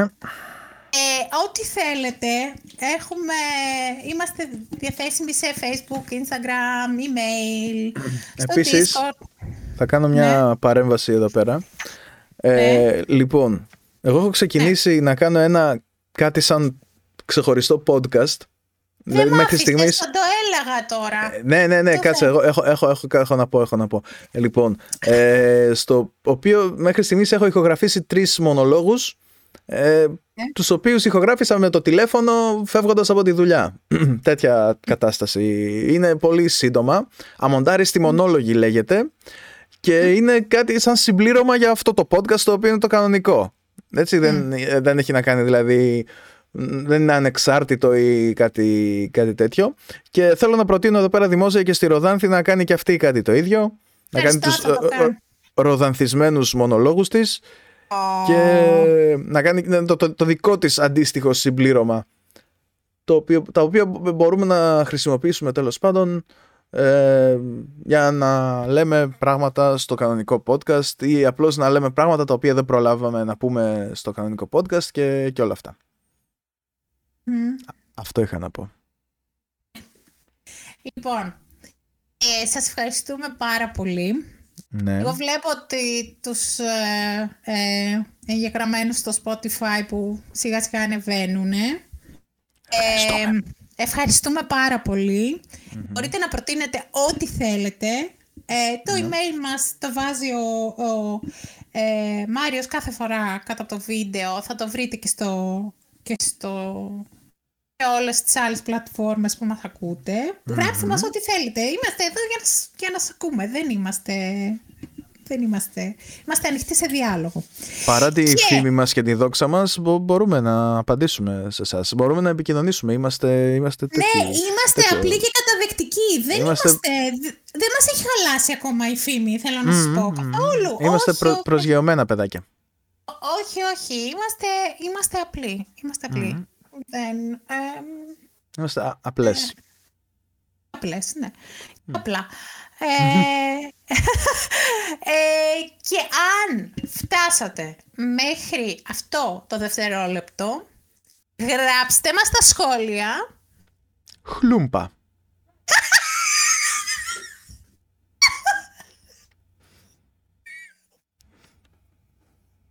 Εντάξει, αυτό. τι, τι είναι η χλούμπα, παρακαλώ; Ε, είναι ένα όνομα πόλης που βάζω όταν παίζω Civilization. Συγγνώμη. Παίζει civilization. Καλά κάνεις, είναι πολύ ωραίο παιχνίδι. Και την πόλη που χτίζεις την ονομάζεις χλούμπα. Ε, μία από τις πόλεις. Γιατί; Ε, επειδή, ξέρω εγώ, έχει πλάκα. Τι, πώς να την ονόμαζα, δηλαδή; Δεν ξέρω, τόσες, τόσα ονόματα χλούμπα, μωρέ. Ε, ναι. Αγία Αποστολούπολη. Μου πεις εδώ υπάρχει, υπάρχει περιοχή που τη λένε κουκουβάνες. Εντάξει. Ναι. Τα τρία-πέντε πηγάδια. Τρία-πέντε πηγάδια. Μεθυσμένοι λέει, τα, τα μετρήσανε, δεν ξέρω, ήταν σίγουρα. Ήταν τρία-πέντε. ναι. Τρία-πέντε πηγάδια. Μάλιστα. Μάλιστα, μάλιστα. Χλούμπα λοιπόν, ναι. κυρίες και κύριοι. Απλό, σύντομο σήμερα. Ναι, Όχι. ναι. Άντε, φτα- φτάνει τόση ταλαιπωρία. Ούτε Ε, σωστά, ευκνήτσι να το μήθρυνση, ούτε όλα τα άλλα. Όχι, την ευθύση μήθρηση δεν την ξανασβρήσεις. Δεν την Ευθύση έβρισα. μήθρηση. Άιντε, Τι είπα μπράβο. εγώ δεν- για την ευκνήτσι μήθρυνση. Δεν είπα γάμο την ευκνήτσι μήθρυνση. Α, εντάξει. Ναι. Όχι, αυτό έλειπε. Όχι. Όχι, όχι, διότι εμείς την, ε, την ε, εντομολογία την ε, παίρνουμε πολύ στα σοβαρά σε αυτό το podcast. Ε, Ε, ναι. Ε, αλλά όχι τη βιολογία γενικότερα, γι' αυτό παρακολουθούμε τη σειρά με τον Παΐσιο Ανελιπός και κάνουμε όχι, επιθέσεις γιατί το είπες. στη βιολογία. Όχι, έχω δει ακριβώς 10 δευτερόλεπτα από, το- από αυτό το πράγμα και ούρλιαξε ο εγκέφαλος μου. Πώς το βλέπετε Ναι. αυτό το Ε, πράγμα, ναι, πώς; εντάξει. Προπαγάνδα. Συγγνώμη. Βλέπεις, βλέπεις καλ, καλ, καλημεροκαφεδιάρικες, καλημεροκαφεδιάρικες σελίδες. Τι Σας όμορφο παρακαλώ. επεισόδιο είδαμε πάλι σήμερα. Όχι, γιατί, γιατί, γιατί. Τι Και αυτό που, βλακίες ρε. και αυτό που έβαλε ο Χρήστος στο, στο, στο Discord το, το τελευταίο ήταν ότι ο, ε, ο, Δαρβι, ο, Δα- ο Δαρβίνος και η Εκκλησία. Και αυτά που λέει ο ναι. Δαρβίνος είναι ψέματα, παιδιά. Α, Δεν ξέρω ακριβώς, αν το ξε- ακριβώς. Ε, ναι, ναι, ναι. Σας παρακαλώ, σας παρακαλώ. Πείτε μου, εσείς που, μα- που μας ακούτε αυτή τη στιγμή, βλέπετε αυτό το πράγμα στην τηλεόραση; Ε, αλή, το ρωτάω από περιέργεια χωρίς καμία, καμία ε, Ε, δεν νομίζω διάθεση. ότι απευθυνόμαστε σε επίκριση. τέτοιο ακροατήριο. Ω, Χριστέ μου, Χριστέ μου, γιατί... Α, Χριστέ μου, πολύ καλά το Α, είπες. α, Χριστέ μου, αυτό, αυτό. Λοιπόν, σχολάμε. Κολλάσαμε. ναι, Σας ευχαριστούμε πάρα πολύ. Ελπίζω να μην πατήσει κανένας ηλίθιος κανένα κουμπί. Και να μπορέσουμε την επόμενη εβδομάδα να κάνουμε και άλλο επεισόδιο. Μμμ. Την επόμενη εβδομάδα θα, θα δούμε, θα δούμε. Με την πρώτη ευκαιρία. Την πρώτη ευκαιρία. Ναι, γιατί εντάξει, εντάξει. ναι, η δουλειά είναι λίγο ζώρικη, έτσι. και γιατί επίσης ο- έχουν χαλαρώσει, έχουν χαλαρώσει και τα μέτρα. Κόσμος μπαινοβγαίνει και Άστα, στο ξενοδοχείο άστα. χωρίς μάσκα Άστα, τώρα. Δι- Στην άστα. καλύτερη στιγμή διάλεξανε. Υπέροχο. Άστα. Κάθε μέρα, κάθε μέρα όλα τα δύο, ιδιοσοκογραφικά ε, site εδώ στη Γερμανία έχουν τις καμπύλες των κρουσμάτων. Αυτή τη στιγμή έχουμε πιάσει peak. Μμμ. Έτσι. Έχουμε πιάσει peak στα πάντα στη Γερμανία και χαλαρώνουν τα μέτρα. Δεν μπορώ να καταλάβω. Τι, α, δ- τι λογική είναι αυτή. Δεν μπορώ να καταλάβω. Είναι Εδώ ότι, είναι... ότι, Ναι. ότι παιδιά, εντάξει, τώρα έχουμε πόλεμο, οπότε η πίστα πανδημία, ε, εντάξει, την περάσατε. Ναι, τώρα ναι. περνάμε πίστα πόλεμο, κατάλαβες; Τι να σου πω, Περνάμε εδώ είναι... πίστα τρίτο, πα- τρίτο παγκόσμιο. δεν, δεν μας ενδιαφέρει η πανδημία. Τι είναι Κοίτα. αυτό το πράγμα; Είναι, είναι, εδώ πέρα, ας πούμε, είναι ξεκάθαρα για, θε- λόγω των εκλογών. Και εντάξει, δεν το λέω αυτό επειδή ξέρω, έχω το κόλλημά μου με τις μάσκες και την πανδημία και τα λοιπά. Το λένε και οι ειδικοί. Ότι υγειονομικά δεν βγάζει κανένα εννοείται, νόημα, ρε παιδί εννοείται. μου. Να, Το κόλλημα, υγειονομικά μιλάμε τώρα. Ποιες ναι, άρθρες λένε εκλογές μάσκες, μάσκες υποχρεωτικές μόνο στα μέσα μεταφοράς, στα νοσοκομεία και σε μ, ιδρύματα, ξέρω εγώ, φροντίδας ηλικιωμένων. Ε, δηλαδή, μέσα στα σανσέρ βλέπεις τον κόσμο να μπαίνει χωρίς μάσκες, στο ξενοδοχείο να μπαίνουν άιντα βέρτα, ξέρω εγώ, ε, ρεσεψιονίστ και διευθύντρια ξε- ε, στο ξενοδοχείο εκεί πέρα που δουλεύω, χωρίς μάσκες. Τελείωσε. Τις καταργήσανε κι αυτές. Ε, μόνο σήμερα η διευθύντρια έβαλε μάσκα, δεν ξέρω για ποιο λόγο. Α, και επίσης το ξενοδοχείο πλέον μας χορηγεί από δύο μάσκες την εβδομάδα. Ε, Το, δηλαδή, ενώ τις προηγούμενες ε, εβδομάδες, τον προηγούμενο καιρό, είχαμε ε, για τρεις μάσκες τη μέρα, τρεις-τέσσερις μάσκες τη μέρα, τώρα πλέον έχουμε δύο μάσκες την εβδομάδα. Γιατί βγάζουμε τη μάσκα, είναι, είναι για τέσσερις ώρες κρατάει η μάσκα, αυτό είναι το σκεπτικό τους, τέσσερις ώρες κρατάει η μάσκα, οπότε τη βγάζεις ε, μετά από μία ώρα στο μετρό και, και λοιπά, τη βάζεις σε ένα σακουλάκι, την ξαναπαίρνεις, την ξαναβάζεις μετά όταν είναι να ξαναφύγεις. Και την κρα- κρατάς μια μάσκα δύο μέρες. ναι ρε, ναι ρε. Γλιτώνουν πολλά λεφτά έτσι. Και τέλος πάντων την ίδια στιγμή τα κρούσματα ανεβαίνουν. Είμαστε σταθερά στις 100.000 και κάτι τη μέρα. Η καμπύλη μεταδοτικότητας έχει περάσει το, τη μονάδα που σημαίνει ότι όσο πάει μεταδίδεται περισσότερο ο ιός ε, και θα δούμε τώρα πώς ε, θα γίνει. Εντάξει, το καλό είναι ότι η μονάδα συντατικής θεραπείας είναι μόνο στο 34-35% μέχρι στιγμής.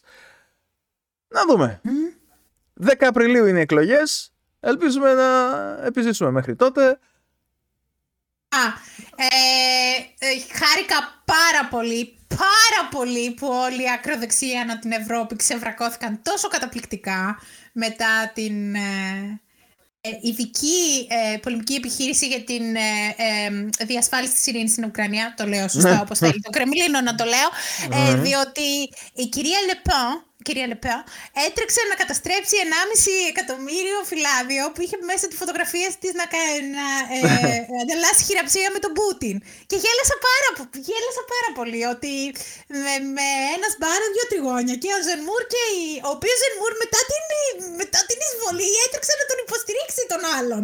Δηλαδή, ο- το- ε, φιλαράκι, read the room λίγο. δηλαδή, πες προς τα Ναι. που κυλάει η μπάλα. Μην πας απ' την άλλη. Δεν νομίζω ότι φημιζόταν για την ικανότητά του. Καλά, να αυτός το είναι κάνει ένα αυτό. τρόλ. Ναι, ναι, Τρόλ, ναι. τελείως. Απορώ πως το ψηφίζουν οι άνθρωποι. Ναι. Ε, εντάξει. Ωραία, ωραία. Μακάρι να, να χάσουν ψήφους αυτά τα δύο τα, τα ξώνα. να μην έχουμε να αγχωνόμαστε πάλι να, να δαγκώνουμε τα χέρια μας στο δεύτερο γύρο. Πραγματικά όμως. Ε, δεν γίνεται, δεν γίνεται. Αυτό το άγχος που πέρασα πριν από πέντε χρόνια. Ε; Ε, ε, ε, Μάριε, θα ήθελα να σου πω, περάσαμε όλοι. Ναι. Δεν ήταν μόνο εσείς που μένετε στη Γαλλία. Ναι, ναι, ναι. Δεν ήταν μικρό θέμα. Εντάξει. Ε, Φαντάζομαι. υπάρχει δηλαδή περίπτωση να μην υπάρχει δεύτερο, φε- δεύτερος γύρος; Πες μου ναι, πες μου ναι. Α, δεν νομίζω. Δεν, δεν ξέρω. Δηλαδή, τι, θα ψηφίσουν πάλι Μακρόν πάνω από 50% κόσμος; Ψηλό Πρέπει δύσκολο να το είναι βλέπω. πάνω από 50% στο πρώτο γύρο για να μην υπάρξει δεύτερος. Ε, λογικά ναι. Α, δεν, δεν νομίζω, όχι. Άρα θα υπάρξει δεύτερος, αλλά εντάξει. Ναι. Ναι, αλλά δεν ξέρω αν θα ξαναβγεί ο ίδιος. Μμ. Εντάξει, δεν είναι και... Ποιος, ποιος θα βγει; Ιδέα δεν έχω. δεν, δεν, δεν τους ξέρω τους υποψήφιους, να σου πω την αλήθεια. Εντάξει. Από ό,τι βλέπω στις δημοσκοπήσεις σας δεν βλέπω κάποιον άλλο να, να κοντραρίζεται εύκολα με τον Μακρόν. Ναι. Α, εγώ δεν έχω δει. Δεν... Που, εντάξει, δεν με τιμάει καθόλου αυτό, αλλά δεν ξέρω ακριβώς τι, τι Τι γίνεται. να εκεί πέρα. κάνεις, αν είναι για την, για την ψυχική σου υγεία, δεν Ναι. είναι. Δεν το συζητάς Λοιπόν. καθόλου. Λοιπόν, κλείνουμε Αυτά. και ξανα μιλάμε με την πρώτη ευκαιρία. Ξαναρχόμαστε, ξαναηχογραφούμε και όλα αυτά. Έτσι. Ναι. Γεια σας, γεια σας, γεια σας. Α, Τώρα Γεια σας, είναι- γεια κλείν- σας, γεια σας. κλείνουμε την ηχογράφηση τώρα. Μμ.